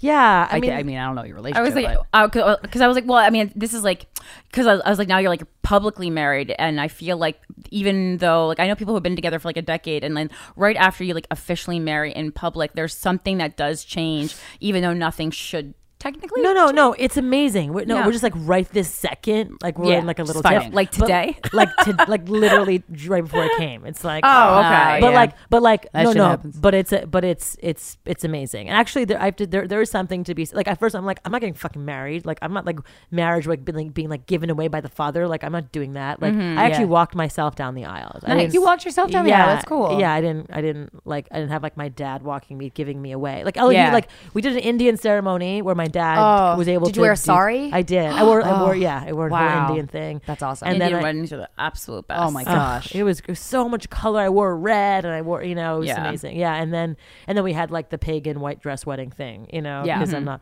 yeah, and um, and that that's I walked myself I walked myself down the the thing and Was your dad? Um, did he say anything about that? Did you have to let him know? no, he and my like, mom were just in the audience. Yeah, they were just Okay, they just so they kinda- weren't expecting Well, to. Because no, I got, I researched when Corinne and I uh, wrote our book. I researched a lot about the roots of marriage, and I'm like, yo, this is like just a property exchange. no, genuinely, it's truly what the purpose of a marriage was in, in, the beginning. Yeah, hundred percent. It still is dowry. yeah. So it's it's um yeah, and I think you know uh, there was definitely there was no dowry exchange at this wedding, but um it's certainly very traditional. I mean, my father, my my my grandmother had my dad when she was fourteen. Wow. In India. Oh my You know, God. so my 14. 14. And they were an arranged marriage. Her his parents were arranged. You How know, much his- older was her husband? She was 24. Oh my Holy shit! I know. I Yeah. know. Wow, But they but they love e- they loved each other somehow. I don't even know how, but that's they did. incredible. Yeah, but it was that's just how it was back then. But didn't though those arranged marriage? Because we have interviewed um, people from Indian backgrounds who, um, like our, our one friend Suba, sh- her, I think it was her. I forget who it was that we talked to, but someone's parents met through an arrangement or was you know it was arranged marriage, but they like are obsessed with each other and love each other and are still together. Or Akash? yeah, I think it was Akash. Uh, yeah. Um, but I'm like, wow, how that's that's incredible and makes me like rethink love. But don't there's a decision process in that. Don't the families get together and say like, I think they will get along? Like they kind of have a little bit of input, matchmaking input. Yeah, yeah. I mean, yeah. There still there still is. I mean, I was just in the Middle East as well, and I met the women that were wearing the burqas, the mm-hmm. full, and I just had lots of conversations with them. Oh wow. yeah. It was just about ki- what? Just being like, why do you wear that? Yeah. Or is it like, do you wear it because you know you're told that you have to, or is it like oppression? mean a lot to you? what is it it? not? Yeah. And they were, and what, their answer was really fascinating. Actually, they said, we wear these because in our culture. M- we don't have to now worry if our husbands are looking at other people. Our husbands married us because they love our intellect. And yes, we're arranged Whoa. too, but you have about a couple of months to really like get to know each other when they're wearing the whole thing to, to really see if they like each other and they get if they like Hmm. each other's minds and the way they, they, they see the world. It's not about their physique and it's about their Oh. which is something like Yeah. I never, I've never heard Yeah, that. and I- and then yeah. and then they said that when they're married and like you know if they're walking down the street and all the women are wearing the burqas, the men aren't like comparing them to others, which then cause problems in the marriage at home. When everyone's all like all in one thing, it just feels like it's there's uniformity. There's no like class systems where it's like oh she's rich, mm. she's poor. Yeah. it's not like oh she's got a nice body, she's an ugly body, she's this, she's that, she's pear shaped Wow. it actually was like it really checked out and i was like so shocked because I, for me i was like they're making you wear it it's oppressive It's oppressive, yeah. but it's, like, actually not the way they talk about it to each other Fascinating. and it's the also men the foundation for like a really culturally offensive reality dating show right in Yeah. America. I just, Oh, yeah. I I just see created it. it in my head, and it's going great. Well, you could, yeah. That's like a Christopher Guest On movie. Fox. Yeah, yeah. oh my god yeah but the men also have to wear these long garb things but i mean Are they? Co- they're mostly covered. well i mean in the in the they show that they sweet, s- sweet face. oh, that the guy's chin is getting me wet. Oh they no the men can show like they only need to really cover their knees to their waist They can show their ankles. They can show everything Sluts. else, which is why I felt like, you know, I went to this like water Yeah. park where all the women were wearing like full covered like bathing suit I've seen attire. it, yeah. Yeah, yeah. And and the men were like their gigantic guts out, fine, but like it's just like with like Nick topless. And then I I was wearing a bathing suit because I'm you know like what you know westerner or whatever. And then they were like, "Excuse me, can you please cover your bottom?" And I was like, "Or cover your like your what do you have bathing to cover it with? with a towel." So you have to go in in the And pool with, a, towel? towel. Oh No, it was crazy. But I was just like interesting. Also, when I gave a talk in Dubai, I was censored. I couldn't say the word periods or pee or poop. I had to say because no one does that. No. because it's like, like, that- they don't exist. they were just like Wow. Yeah, no, it was like very interesting. Wow. And I, but I, I always wonder, though. I mean, I guess we'll never know. Maybe there's been studies on it. I have no idea. But how that affects, you know, a lot, you know, in America and Western culture, obviously the comparison thing with women, that's that happens a lot, and that's there's all these industries, you know, the profit off of women's insecurities. Totally. Um, but I wonder also too, like dressing beautifully and wearing sho- like your shoes are amazing and like putting makeup. That's a se- form of expression. But they wear that all underneath their burqas. so only the husband gets to see the husband and then the girlfriends, bod. the girls, yeah, the girlfriends. Because when you're like the girl- am- when you're amongst only women, women, you can take, you it, take off. it all off. Yeah. And the Oh. women have like the apparently the Saudi Yo. women buy the most expensive lingerie, the most expensive lingerie with which you wear. underneath. Wow. And then I'd be walking around the market like, you motherfuckers have no, No idea what sweet, sweet bot is under this. Yeah. Wow. It was a really amazing um, experience because I really did realize how much judgment I held inside. Yeah. Well, I, I it. always, I always, somebody corrected me years and years ago about the burqa things. I was like, that's repressive. Like, you don't know their culture. Like, Yeah. you don't know what they're thinking. You don't know how they grew up. You don't know what they're, Totally. you don't know what they believe in. And I'm like,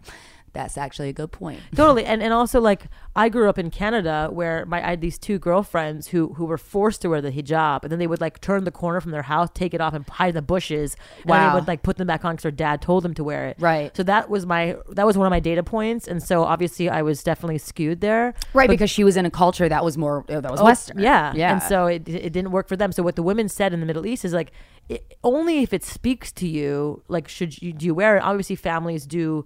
You know, encourage you to do it and stuff like that. But it's really only the hijab where it's like the covering of your hair, you know, that you need Yeah. to cover. Everything else you can kind of decide for yourself. Now, in these hmm. places that you were at in the Middle East where these women were wearing hijabs, there was internet, right? yeah, Was there porn? no, they're all they're No all porn. No, they're all Wow. It's a it's a it's controlled by the I know that- kingdom yeah, and like yeah, that thing. okay. Yeah, so all so of the you Middle just East couldn't get. Wow. Could, No, there's no Skype. I was gonna say, there's if there's no, porn, There's no you're, Skype. You're there's ruining no- the yeah, mystery. Yeah, really. yeah, totally. yeah, there's not. No, there's. There, I'm sure there's an underground scene somewhere, but Right. Um, but there's, but not not legally. Ooh, like a prohibition internet cafe where you get Wha- porn. Right. Yeah, and you have to go downstairs into a deep dark basement. Wow. And there's red lights. I'm sure. and umch, umch music. I'm sure. I mean, I'm sure it's every. I'm sure. It's And is Wow. like iTunes and stuff censored there? I Because I, always wonder. I mean, like one one of my greatest fears is like ha- has someone like getting like tr- like hurt because of listening to this podcast uh, in a country where that's like frowned upon. this this podcast would definitely not be 100 percent not be legal in the Middle East. right. That's including Dubai. Dubai. Yeah. Fuck. Why do all the I really wanna go celebrities there. go, to Dubai? Just because Yeah. it's beautiful and it's uh, there, And the there's like buildings wealthy, are so wealthy goddamn points tall. or It's I really it's wanna the go there. it's the business center for like the Middle Middle, East. and so it's the hub, and so it's just like if you want to like launch a clothing line, celebrities go there because Dubai buys everything. But they're also like a lot of times like just going on like on vacation, so it's, they just have creative resorts around the business. It's Las Vegas on crack. okay. Wow. It's just like think of Las Vegas, but with sand dunes and like camels and ATVs and like Oh, ATVs. I love ATVs. best restaurants and everyone's serving you hand and it's just like it's very decadent. It's like a lot. It's just Okay. it's you know Okay. They're Yeah. so bad. I really want to go there. yeah, it's a lot. I was like, to me, I, I hate Las Vegas. I know, so me that too. Seems Me too. Me too, No, no, but it's- that just seems it's a like a once- better- It's a it's a check it out a one-time kind of thing, yeah. Like I was good. I was glad to have gone, and I'm like, I, it's it's off my list now. Yeah, right. yeah. yeah. Right. Right. Right. Um, and so before you had Tushy, you worked at Thinx. Correct. So it's so funny because period underwear, I I didn't the idea of it. I'm like, ugh. I'm gonna what am I gonna wear a diaper? And Yeah. then I tried it and I was like, yo, actually, yeah. I was like, period good. underwear is something we can get behind. I like love Yay, it, and I good. I wish I had more. Me too, and I Oh, don't yeah. know how. I swear to it God, I can't wait to- doesn't make it feel like because pads are. Just I hate worst, pads. yeah. I hate pads so much because the buildup. I don't know how this period underwear doesn't have like buildup. It's like it's like this amazing Yeah, you technology. just hand wash it. I mean, it took us four years to develop the technology. Oh, technology. okay. Yeah, it was well, a that's whole thing. Yeah, because it does seem like kind of magical.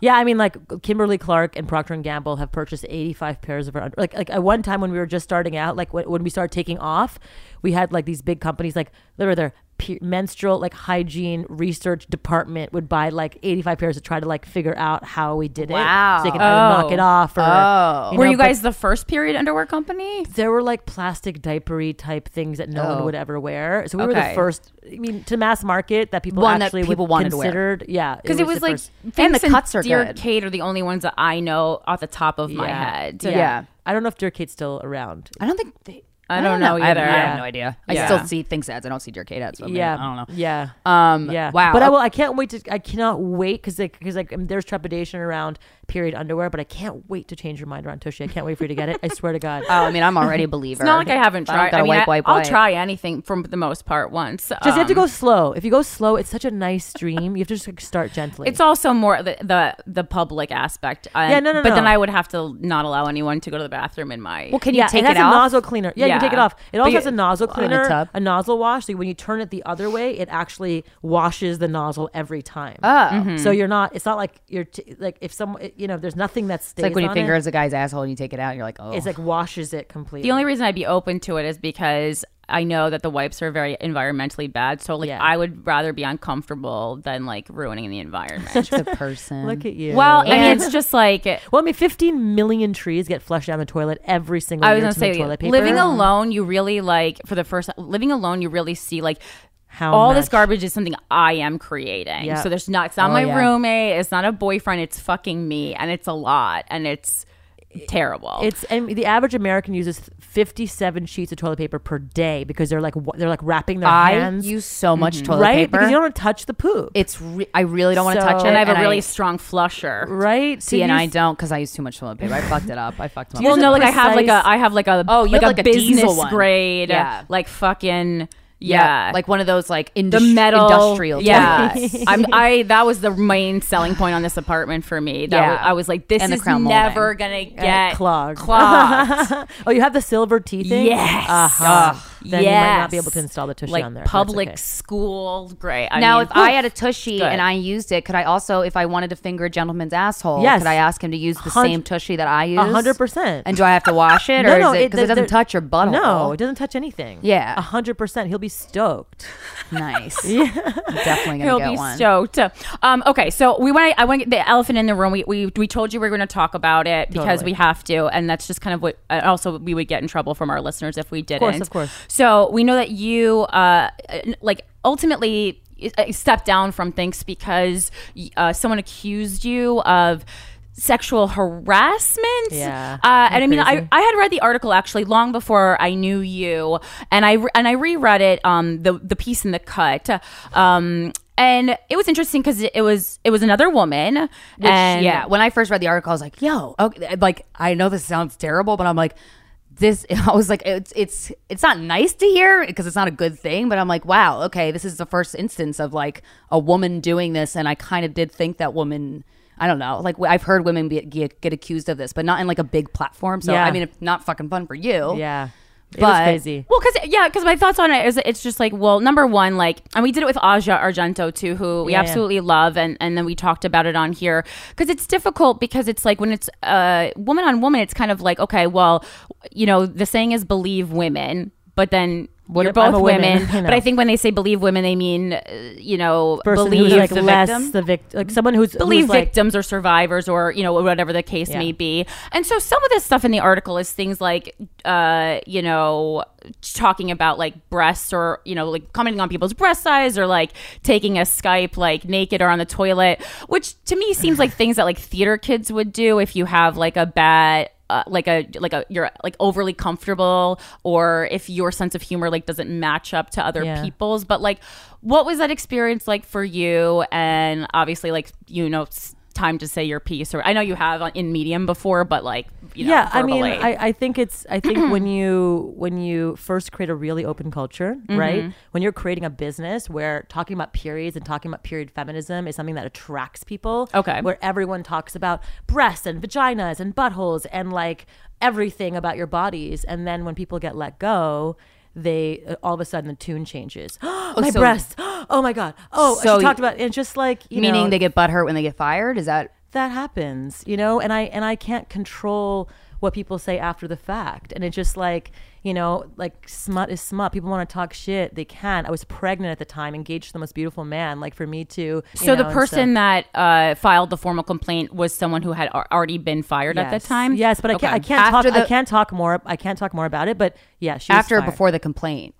Uh, no no no Fired, fired, and then the complaint. then the complaint. Yeah, yeah, yeah. And lo- I mean, like you know, I mean, like, and sometimes like you know, people are trying to trying to get money and trying. It's just like yeah. it's Yeah. a whole thing. And I just like I I, I can't talk about my particular incident because I unfortunately signed documentation around it. Okay. but all I can say is that you know, when people do get fired after the fact, and you know, sometimes people try to get money, sometimes people try and say things so they're upset, and that just happens. You know, and But for it me, was it wasn't it more than one person? Wasn't it more than the I, publicist? I mean, I fired I fired a, f- a few people. You know, because wha- I just mean, just because when you scale a business really fast, sometimes Yeah. it's, sometimes you have to make you ha- you know you you you you hire a lot of people, and Yeah. sometimes you look at your culture and you're like, oh, I need to make some changes. Okay. you know, and that just yeah. happens. And I have I have a couple other questions about it, and if you can't answer them, just obviously Yeah, let me totally. know. But like one of the women said that you had asked her to show her breasts.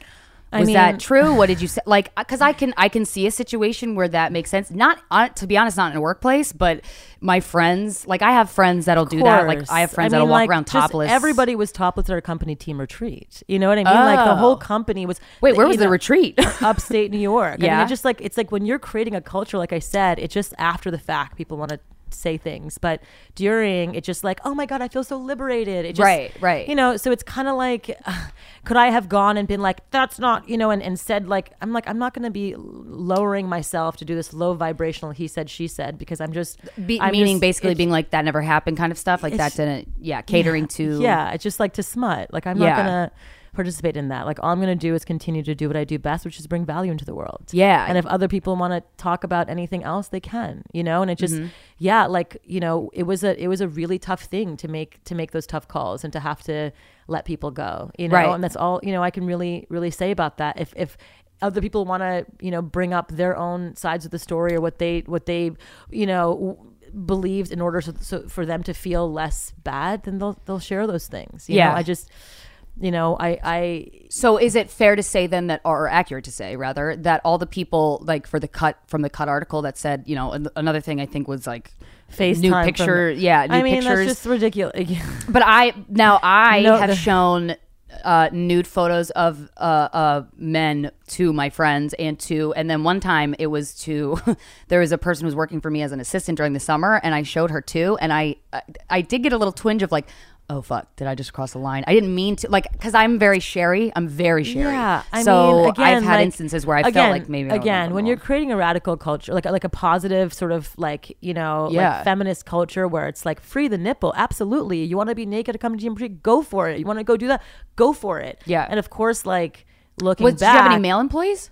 uh, we had a couple of gay. You Oh, okay. male employees. Okay. Yeah. And so it's just sort of like everyone So was every- friends. makes sense like- that everyone's comfortable being yeah, naked. and that was the other thing. Is just that like you know I really learned that like you talk about you know like having that sort of executive team boundary like you know Yeah. and before you're like we're all friends like we're all you know and they're like Yeah. no no no we're you know like it's it's not Still we're not- company. yeah so I think that was a big lesson I think with Tushy it's very it's very not like Mm. that you know it's not like we're all friends we're all hanging out after work like I don't do that anymore you right. know and yeah, because think- sometimes my girlfriends and I will go. Like one time we got rented a summer house, and then we all went in the hot, and we were all just naked, like, Totally, for the and whole that just day. that's the so thing. It's just like when you're a bunch of girls. yeah. When you're a bunch of girls, you work together, and you're like really like you know you're a team. Like Yeah. that's sort of that's just what you know. It felt like I just you know I was naive, I guess. and no think that one that brought a- anything up to you during the time, like pre-fire, No, pre letting go, that they were uncomfortable. No, No. never gave any signs that they were uncomfortable. I mean, I, I this might be an obvious question, but I just I wanted to ask. But you Yeah, know, no. yeah. Well, yeah, because okay, so to me it seems like uh, you were creating like what I would call just like a non-traditional work environment. Totally get it. I've, we've been into like a lot of op- open concept of like if you've ever been to like the Google offices, very non-traditional. You can get like a massage during the day, like a lot of weird stuff going on um, that don't feel like they should be part of a work office. And I totally get that. So to me, it seems like someone who like maybe did feel some discomfort but didn't voice it until after, which definitely has happened. I'm sure a lot of women have done it. But the only thing is like, so then how do we deal just like as a society with like people making the same accusations like if you were a male boss you know if someone was doing something and then afterwards uh it was bring it- voiced that it bring- made you feel uncomfortable i mean yes the, i think the key is and we talk about this all the time you have to Bring it nip up it in the it bud immediately Absolutely. but I mean, I think it's different. I think it's. I think it, it. It's also like, is it like a really corporate company? Is it a company Totally. that's forward thinking? Is What's it a company the vibe that's feminist? What's the vibe? I mean, it's kind of like, you know, it's like it's like a uh, like a perfect example is like if a coach is in a locker room and like you know like slaps a teammate in the butt. Is it all of a sudden like he's sexually a harassing? me? lot, You know what I mean? It's just like Mm-hmm. it's it's context, and I think like when you when you eliminate context from it, you're it just all of a sudden like yeah, it does sound weird. Oh, like you know like the, the you know the every the people were topless at the team retreat. Like it does sound weird out of context, but when you're Yeah. in it, it's kind of like oh yeah, this feels totally like this feels like you know makes sense. And of course, you know, like did I learn? Yeah, you so traveled to a retreat together. You were uh, there for a couple 100%. days. Like, you I know, get the vibe. Yeah. yeah. And I just, you know, like like so so much of me wanted to to to, to share and to be like no, and, and but I'm just like, you know, I don't. I- I You've also- been on I the wrong signed- side of I press as an- well, Yeah, I signed an agreement. I'm not. It's just like like uh, you know, everyone has to live with their own truths, and that's that's my that's my. That's Yeah. that's that's that's all I need to know. You know, Yeah, Like, yeah. If I'm in integrity, and if you know, like that's all I need to know. Because I was I'm like, I certainly understand going on. Like, I can, you know, a company or like a concept where you'd be going on a retreat and people would be getting topless. I would totally be the person who would be like, I'm not doing this. uh, but I mean, as long as, uh, you know, you're not going to be uh, penalized the within thing, the company it- for not doing that, then it's Well, everyone's yeah. choice. Yeah, Brandon it's not- show her I mean, titties. I- She's fired. it's like I would like it. wa- I wasn't even there when it for you know when and then it was like make it you know just sort it's sort of like oh okay you know it wasn't I wasn't like leading the chart you know what I mean like Yeah. it's just anyway it's just it's a long time ago I It's know, like, yeah. I'm you know I've definitely moved forward from it it Yeah. definitely was a really painful experience for me to I was you know, say, especially it- since I was you know really shifting culture for the better for women really mm-hmm. like challenging the status quo and really making periods cool and then to have to deal with something like this was really shocking and really upsetting for sure Yeah, and it was it's just like a like a punch in the gut to everything you built. I'm sure, 100%. and I'm sure like it made. I did you feel like a little suffocated that you couldn't speak your mind and you couldn't. I mean, because there's one thing to like stoop down, but there's another thing to be like. Corinne and I've had articles about us that were negative, and I wanted very much. It was the only time, probably in my whole entire life, or at least in this career, that I had to shut the fuck up. And it, it drove me nuts. I wanted to punch a wall because I wanted to set everybody straight. I fucking hate how Totally. uh, somebody could take an angle for their own personal Yeah, uh, yeah for their own personal game which is what happened with us and and out of context yeah it sounds terrible. Of course it does. If you're going to scroll through buzzfeed mm-hmm. news and see that headline you're going to be like who the fuck are these assholes? Like i get it. But it's like no one will ever take the time. It, it made me feel out of control because then the public is consuming it and they're going to dig their own fucking you know That's and it. here i am can't say shit. That's it, hundred percent, and that definitely that definitely was a really painful time for me. Absolutely, I was pregnant as well, so I had to like Jesus Christ, really go through that and really sh- like try and, and transmute that into something like, oh, this is it was meant to happen for you know I, I meant to stop and have my baby. Like, there's got to be another reason why you know just like kind of come you know figuring out like you know like uh, why, and then I Yeah. was like, oh wow, I wrote my book Disrupt Her. It came out of me you know, through that experience. And I think I would never have been able to write this manifesto for a modern woman had I not gone through something like this, you know, to really feel the depths of things, the depths of sadness, the depths of betrayal, the be- depths of pain, like, and Yeah. then to like come out on the other side stronger, I think is a really powerful experience, especially as women who, when you get beaten down, oftentimes you want to just crawl into a hole and never come out. But like, you know, this Yep. is, you know, a manifesto is like, no, you go through shit and you get, you get right back up and you fight even stronger and with even more pride. Yeah. And that's what I, you know, like, you know, I talk about like, you know, in my book, the love her to hate her spectrum, you know, like the love her to hate her spectrum versus your internal spectrum. So like you are more likely to act out as a love her when you are feeling fulfilled, like, you know, like happy when you're feeling, you When you know, like content, when you yourself. like yourself, you're more likely to act out as a hate her when you are internally feeling like shit or betrayed. It's a kind of an obvious thing, but when you really like, you don't, you it you- can't you- be you- repeated more it's, though it should be repeated to- all the time It's hard to. It's hard to. It's hard. It's. It, we forget that often. We see it on like a little graph. It actually makes it a lot a lot clearer. You know, we like it's it's it's a. I, I think again everything happens for a reason. Like I'm I'm working on on on things that are that are really really you know like. I think improving society, and I think you know, had I not gone through that experience, I again wouldn't have, I wouldn't have so much more more to Yeah. share and to give. And so I'm sure for you guys too, you girls too, like when you went through that, you're like, oh wow, like we now have a stronger stance around. Well, know, I, I got de- I got depressed for the first day because I was just like, oh my god! Like when press calls, like they got, I don't know how people got my cell phone number. Yeah. Like reporters were calling my cell phone asking me for a comment, and I didn't like.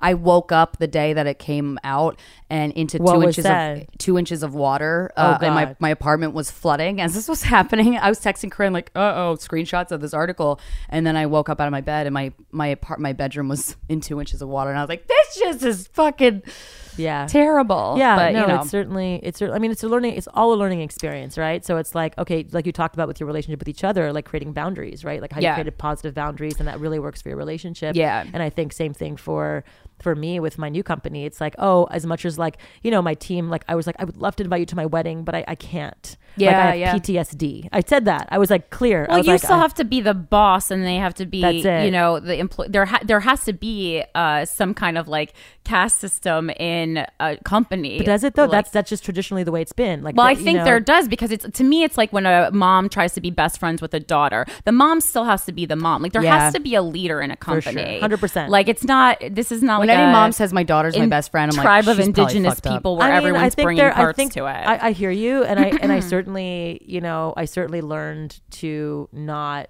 you know, be be besties with my team as, as much as it's like, hey, we're all fighting the same fight together. Like it, it, it it's See, like- that's where I would have such know? a hard time because prince so is good with boundaries. I am not. totally, which is why I put a CEO in place. You know, at Yeah. Tushy. Well, no, exactly. I'm saying know? I'm saying because it seems like uh, not only like because you know you, you see people go through stuff and either they just disappear forever, but then some like men and women will bounce back. And you seem to absolutely have created you know another company, wrote a book, Thinx is still fucking making period underwear. Like it seems like it was and pretty quickly. Got a fucking bidet, and everyone's assholes are cleaner. Oh, great. like you are improving people's. yeah i mean i I, I owe a lot to my to my community my friends my my partner my you know like i i, I certainly you know like and I, I have an amazing coach you know leadership coach that i've been working with for the last five years Ooh, Yeah, what is Lauren that? What Zander. is that like? What is that? Re- what is Like a a- leadership coach? a life and what is- leadership like a, like coach. a, Oh, like- yeah What's that guy who's like who talk? Tony Robbins. Tony Robbins. yeah, yeah. yeah.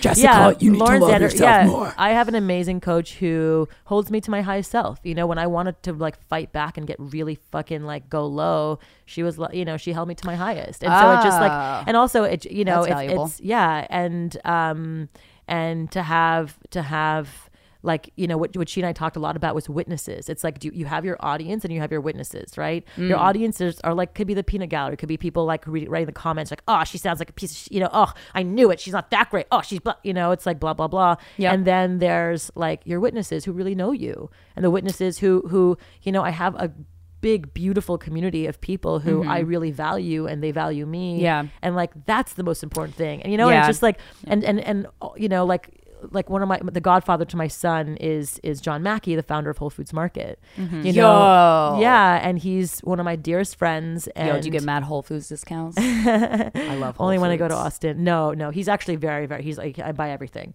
Um, no, he's the best. He's the most integrous human ever. Wow. And yeah, and and he was like, you know, when this whole shit was happening, he like, welcome to the club. You know, it's just like it's part of it. It's part of. Well, doing yeah. business, th- when know? you, you know you've reached a certain level of success when Mm-hmm. people start trying to take it away from you actively. I Yeah. mean, hundred percent. Like I knew it was coming. I just didn't know from what direction. She would always say, "She's like 100%. It's Krystyna, one day, Yeah, no, it's gonna happen. We're gonna wake up." it's almost like a, it's almost like being like knighted into like true success in a way. Um, Mm-hmm. but uh, oh shit, what was I gonna say? Now I forgot. Damn it, damn it, damn it. I had a good Hopefully thought. Okay, move on. yeah move on. no so the- my coach integrity. yeah so so i've been i've been seeing i've been with a coach for for five years and i've seen her every single week for five straight years she's you know um she's she's met all my teams she's talked Mm. to everyone she's been through it all she's like oh this you know this this needs restructuring this needs that you know and she's Yeah. been right all along and sometimes Wow. I didn't listen and it would bite me in the ass and That's like, but that's good you though so, because then you can know? learn that she totally right. That's yeah how you learn she's right. Yeah. yeah, and cause some, I mean, sometimes I mean, I th- I'm sure you want to like take your own. You don't want to just do exactly what this other no, person of is, is doing. course. But they also get to see like from a bird's eye view, and really is operating from like based on everything you've said to her. She's just interpreting Sure. what I'm saying. So it's not even like she's saying do this. She's like what I'm actually hearing you say is helping you find Yeah. a shape in, in kind of like thoughts that can be chaotic. Uh, I remember I was going to say, no, when you were talking about audience and witnesses, that reminded me uh, so much of Hillary Clinton because I think she's someone who has been like really subjected to that a lot, where it's like any story I've heard from people who have worked closely with her, and I know people personally who have worked uh, who worked on her campaign said great things about her, whereas the general society usually is saying trash things about her. Um, even like young woman women who I would not expect that you know from really you know uh so that it's just very People interesting and i think it well i think it also is uh the criticism is a lot tougher than women on women, and I don't love to play uh, like a woman card a lot. Um, no, gender bias is real. I mean, I but looked it's into it. I looked into it Yeah. big time, and there's like this these these gender bias studies by Gender Bias Learning Project that that said that um, if you like, you know, if if you are talking about like what you're working on as a man, you're considered you know your own worth. If you're a woman talking about what you're working on, you're a shameless self promoter. Yeah. you know, if Or you're you're cocky a lot of Yeah. times when you're and it's just like confident, and if and, And people you- are harder and on that's that's a study. That's actually a study. There's a there's a thing called um, a prove it again gender bias, which means that men are.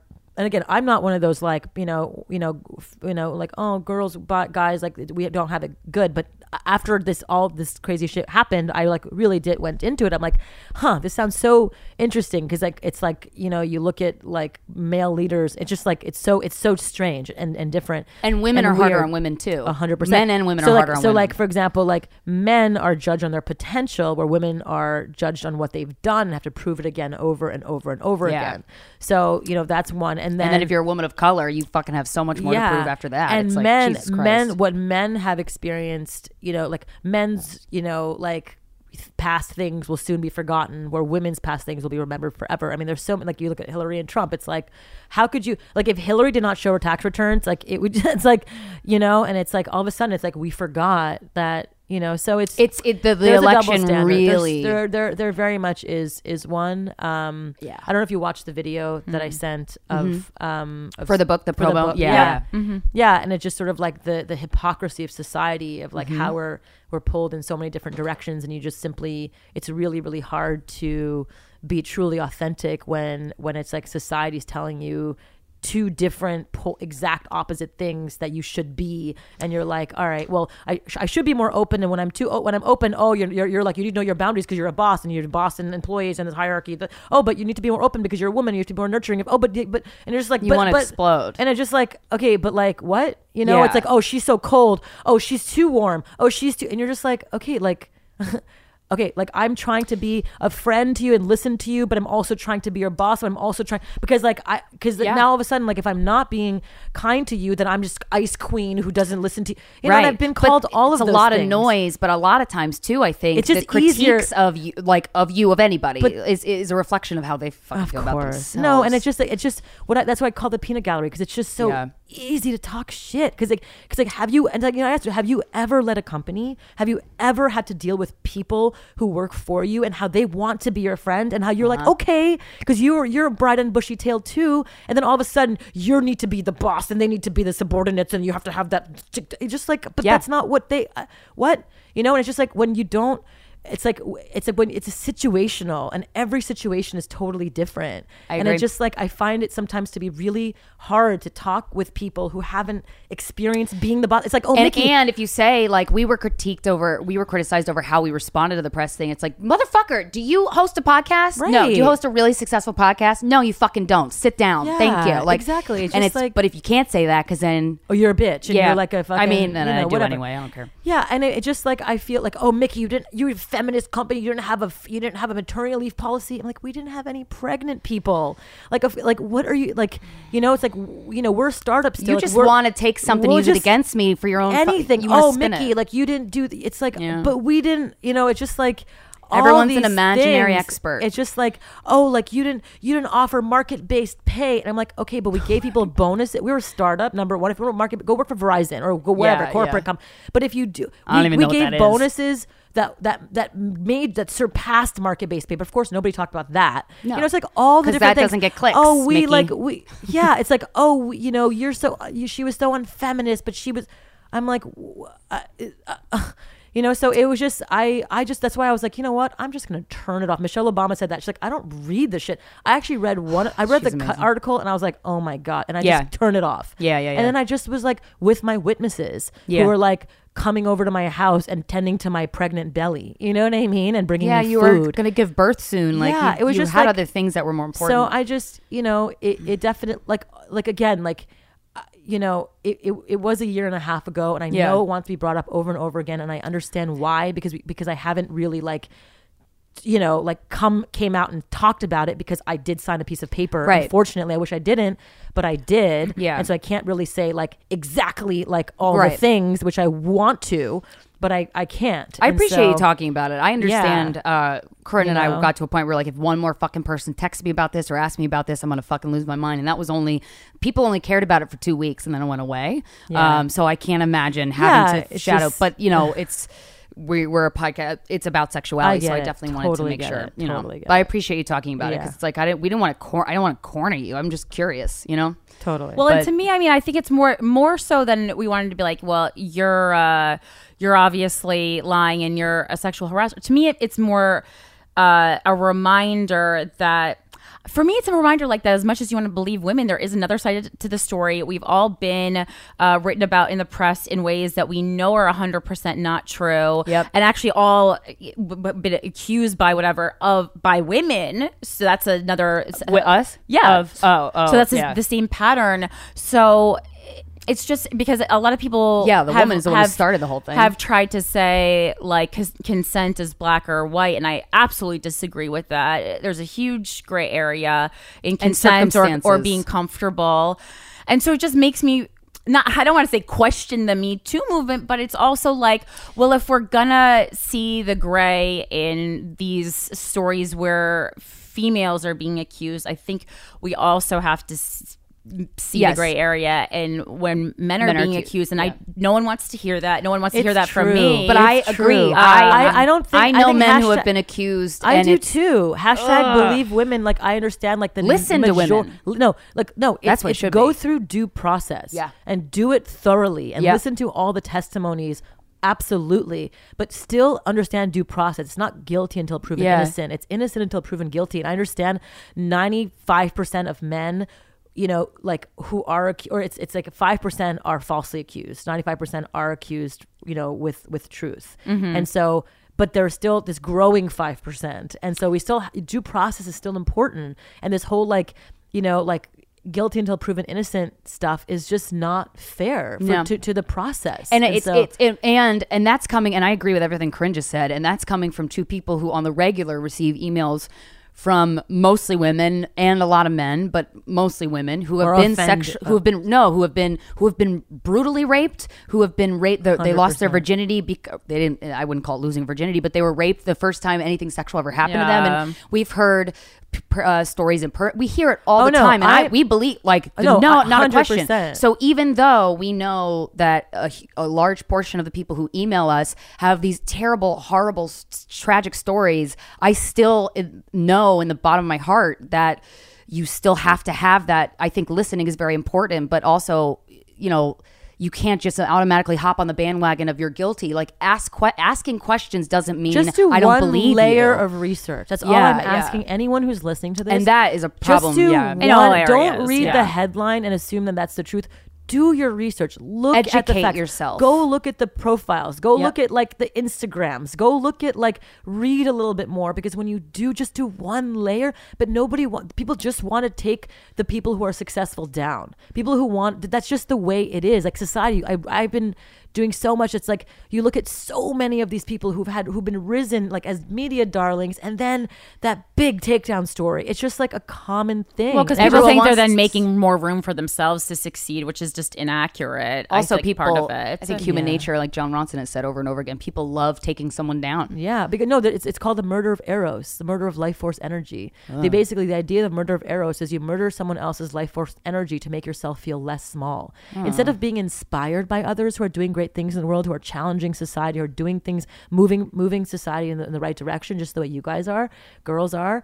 It's like people would rather see you fail than to do that, and Mm-hmm. I think that that's It's just a human truth that's hard to come to terms with, but you're right. Well, and, and to me, believe women, the way I interpreted that is that if someone comes to me and tells me a story, I am not going to. I can't bombard them her. with questions. I am going to uh, Empathize, empathize for or sure. sympathize or however, whatever the story is, and listen and be an ear. But that that does not to me mean someone tells me something and then I like go like fucking hit some dude in the face I with mean, a knuckle ring. yeah, there's always two sides to every story, 100%. Yeah. And I think it's just, again, like, you know, understanding that that that that Every that. situation, especially when it comes to sexual harassment, sexual assault, is is unique. And also, you a look lot, at like you know? the Aziz Ansari versus like the person who really sexually assault. I mean, like so Absolutely. it's like he like I have a joke he, about like, that, yeah. he like ordered a wine bottle that wasn't. It just like or I don't know what happened, but like he he he didn't have swag. He didn't know how to fu- like. He, I read that the article and I was like, I've fucked that guy before. I haven't fucked Aziz, but like I've been there. I get it. Like I exactly. But he didn't do. It's like I- it's yeah. like to put him in the same pile Yeah. as like the person who Oh really yeah, fucking I've assaulted. literally yeah had a, like a basically what I would call an Aziz Ansari and Ansari experience. I just realized that it was like very, and I was like, it was scary, but I would like, I'm never gonna accuse this guy of anything other than like doing too much coke and not knowing how to handle it. get yeah yeah. And I don't do coke, so I didn't. I was not able to recognize cokehead behavior, and I was like, it all. I, all- I understood it afterwards. I do wish though scary we could live in a world of more nuance because to me, what that story, uh, that article about Aziz, uh, what that the purpose of that or the thing that we could all get about that is like okay he's not don't ban him don't don't fucking Mm. get on him for that. Can we have a conversation about how sometimes men aren't present? I don't know if it's they're too nervous with a girl sexually or they think one thing but that's the conversation that's beneficial to have out of that article not like fuck aziz he's an he's a predator. That's the thing. he's not. It's just like, ugh, you know, I, I you know I watched the Beatles documentary just the other day, and I'm just like, you know, it's like the minute they got really big, and then like they did this like press release, you know, and John Lennon said, you know. You know, we're bigger than Jesus. Like, you know, like it's crazy. Like, you know, it's just like a, just like, and then all of a sudden, I mean, all of were huge. America like burned their s- records Oh, I because didn't they know were that. like, he, they think they're bigger than Jesus. Christ, and people it was take like, everything literally. I mean, numbers This- wise, they kind of might be because so Yeah. think of how many relig- religions don't believe in Jesus. Yeah. or Right. don't worship Jesus. But That's it's like, true, but But they all like, listen to the Beatles. But it's like that kind of stuff where you're just like eye rolling, and you're like, really? Yes, you know, nuance, And like- it's just like that's a thing, and just like you have, it's like he was just like, you know. Anyway, it's like that nuance. It's just Yeah. like, But yeah, no, there's a scene in Spice World, and I know you're gonna be like, great "Where film. is this going?" But like, where Geri is at this party, and she and the paparazzi's there, and sh she's asked a, a question, and her response is, "Is the Pope a Catholic?" And then the headline goes, "Ginger Spice says the Pope is not Catholic," and then they cut to the Pope, and he's like, "Of course I'm Catholic. Otherwise, I wouldn't have been asked to be the Pope. Now would I?" And that, in a nutshell, is the entertainment business or being in the public eye. Ladies and gentlemen, uh, we got to wrap it up there. But is there anything else you want to say? I obviously want to promote your book. yes yeah. I mean, you know, disrupt her a manifesto of the modern for for the modern woman when does this come out it comes out January 29th. awesome and it you know because i've been in these in these categories that are disruptive to society that are that do push boundaries of you know what what people what mainstream would you know would call acceptable talking about poop or pe- period mm-hmm. periods or pee like oh my god you're you're you're, you're, you're so slut. taboo you know whatever Yeah. and so you know through that experience i've been i sort of like did a, a you know a, a really deep dive into societal thinking and indoctrination and, and and really focused on 13 areas in our lives where we have been led to believe that this is how it is in society this is how it is in the oh. world. And then it looks at these common beliefs it examines where they came from and then disrupts them one by one. And the goal is to live a most the most authentic impassioned lit up you know like existence that, that can mm-hmm. take any shit that comes your way when you when you are going up- going up against society going up against a family members who are telling you that this is the way it is and it's just Yeah. going against you know the the everything that you're doing like it it it, it the goal is to really dissect it to- to interrogate inquire it is that for me do i want to be doing this Do I believe this so many all? traditions in life uh, with an uh, Yeah. that that we just like when you enter a relationship for example no one even goes is this going to be an open relationship are we going to be mono-? they just always assume monogamy i know that's like a, a random example but so many things that we just accept and don't interrogate or question Yeah, and it's just so like important to do. You know, you, you one one of them is the, the first the first disruption is you know the common belief for the first one is you have to get serious as you grow up.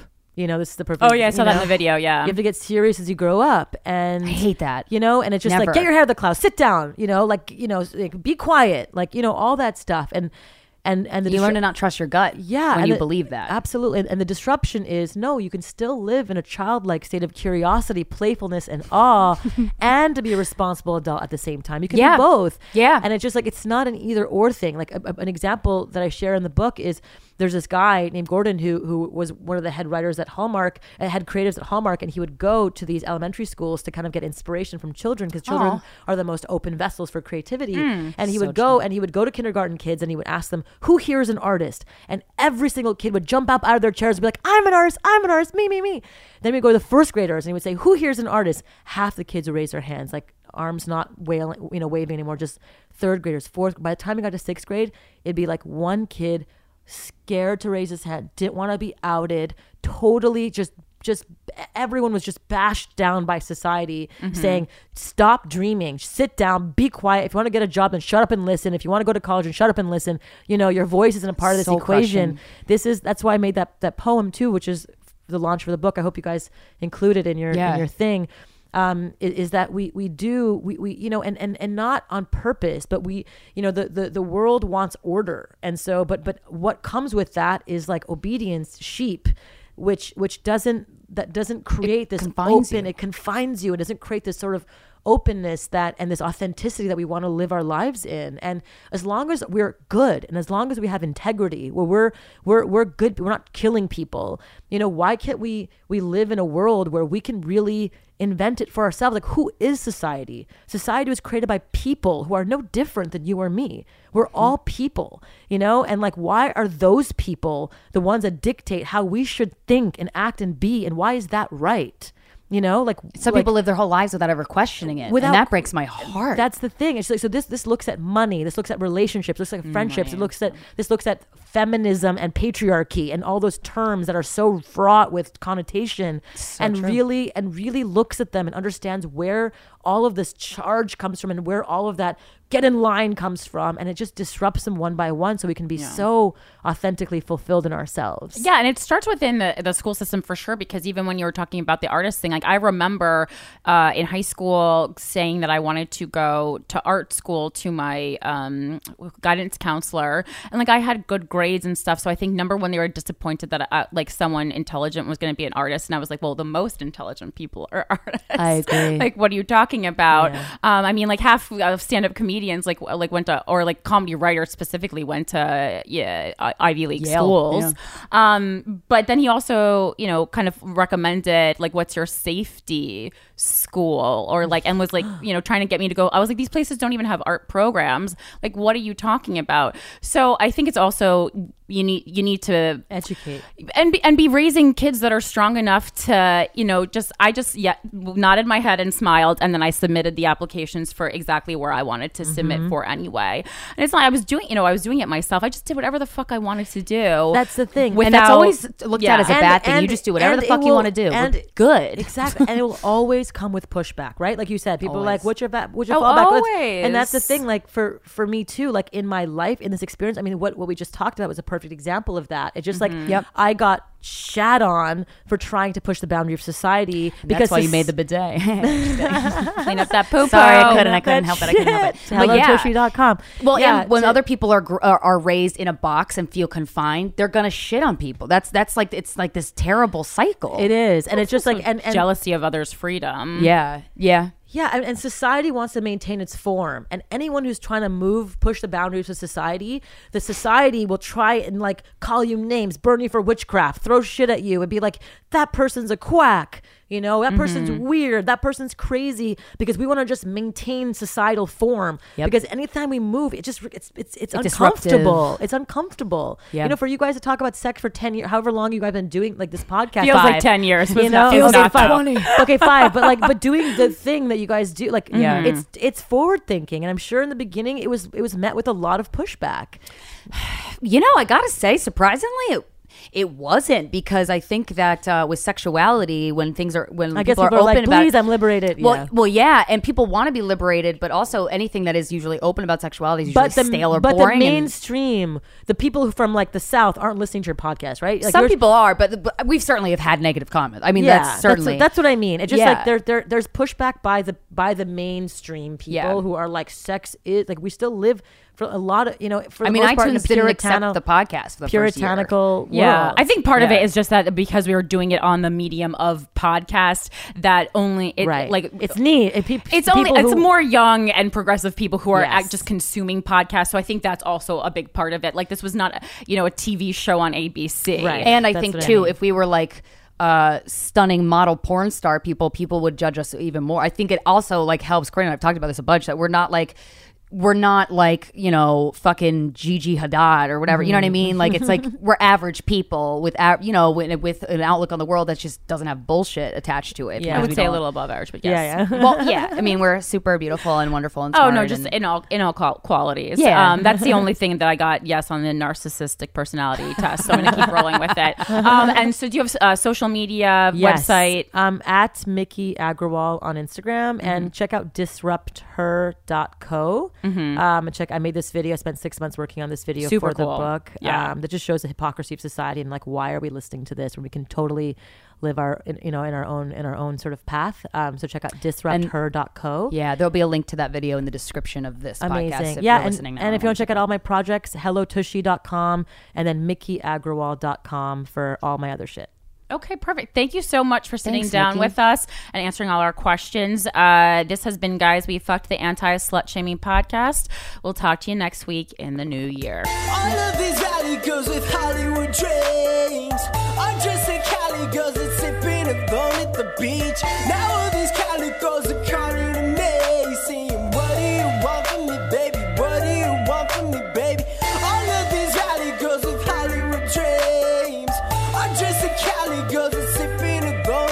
beach. Now all these Cali girls are calling to me, saying, What do you want from me, baby? What do you want from me? What, what? Bitter lipping, send me into the middle and dribbling all the syllables, trying to make residuals.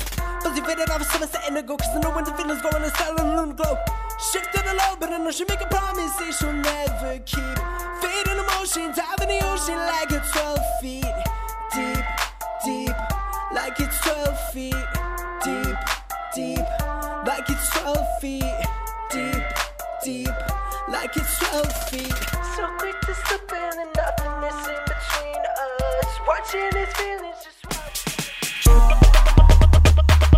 Today's show is sponsored by Talkspace, the online therapy company that enables you to improve your mental health from anywhere at any time. Get matched with a licensed therapist from over 2,000 choices and message them whenever you need to. No commutes and no judgments. For a special offer for our listeners, visit Talkspace.com slash GWF. Use code GWF to get $45 off your first month and show your support for this show.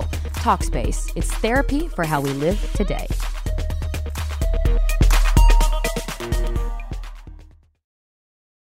This episode is sponsored by BetterHelp. It's a simple truth. No matter who you are, mental health challenges can affect you, and how you manage them can make all the difference. That's why everyone should have access to mental health support that meets them where they are and helps them get through. BetterHelp provides online therapy on your schedule. It's flexible, simple to use, and more affordable than in person therapy. Connect with a licensed therapist selected just for you. Learn more at betterhelp.com. That's better, H E L P.com.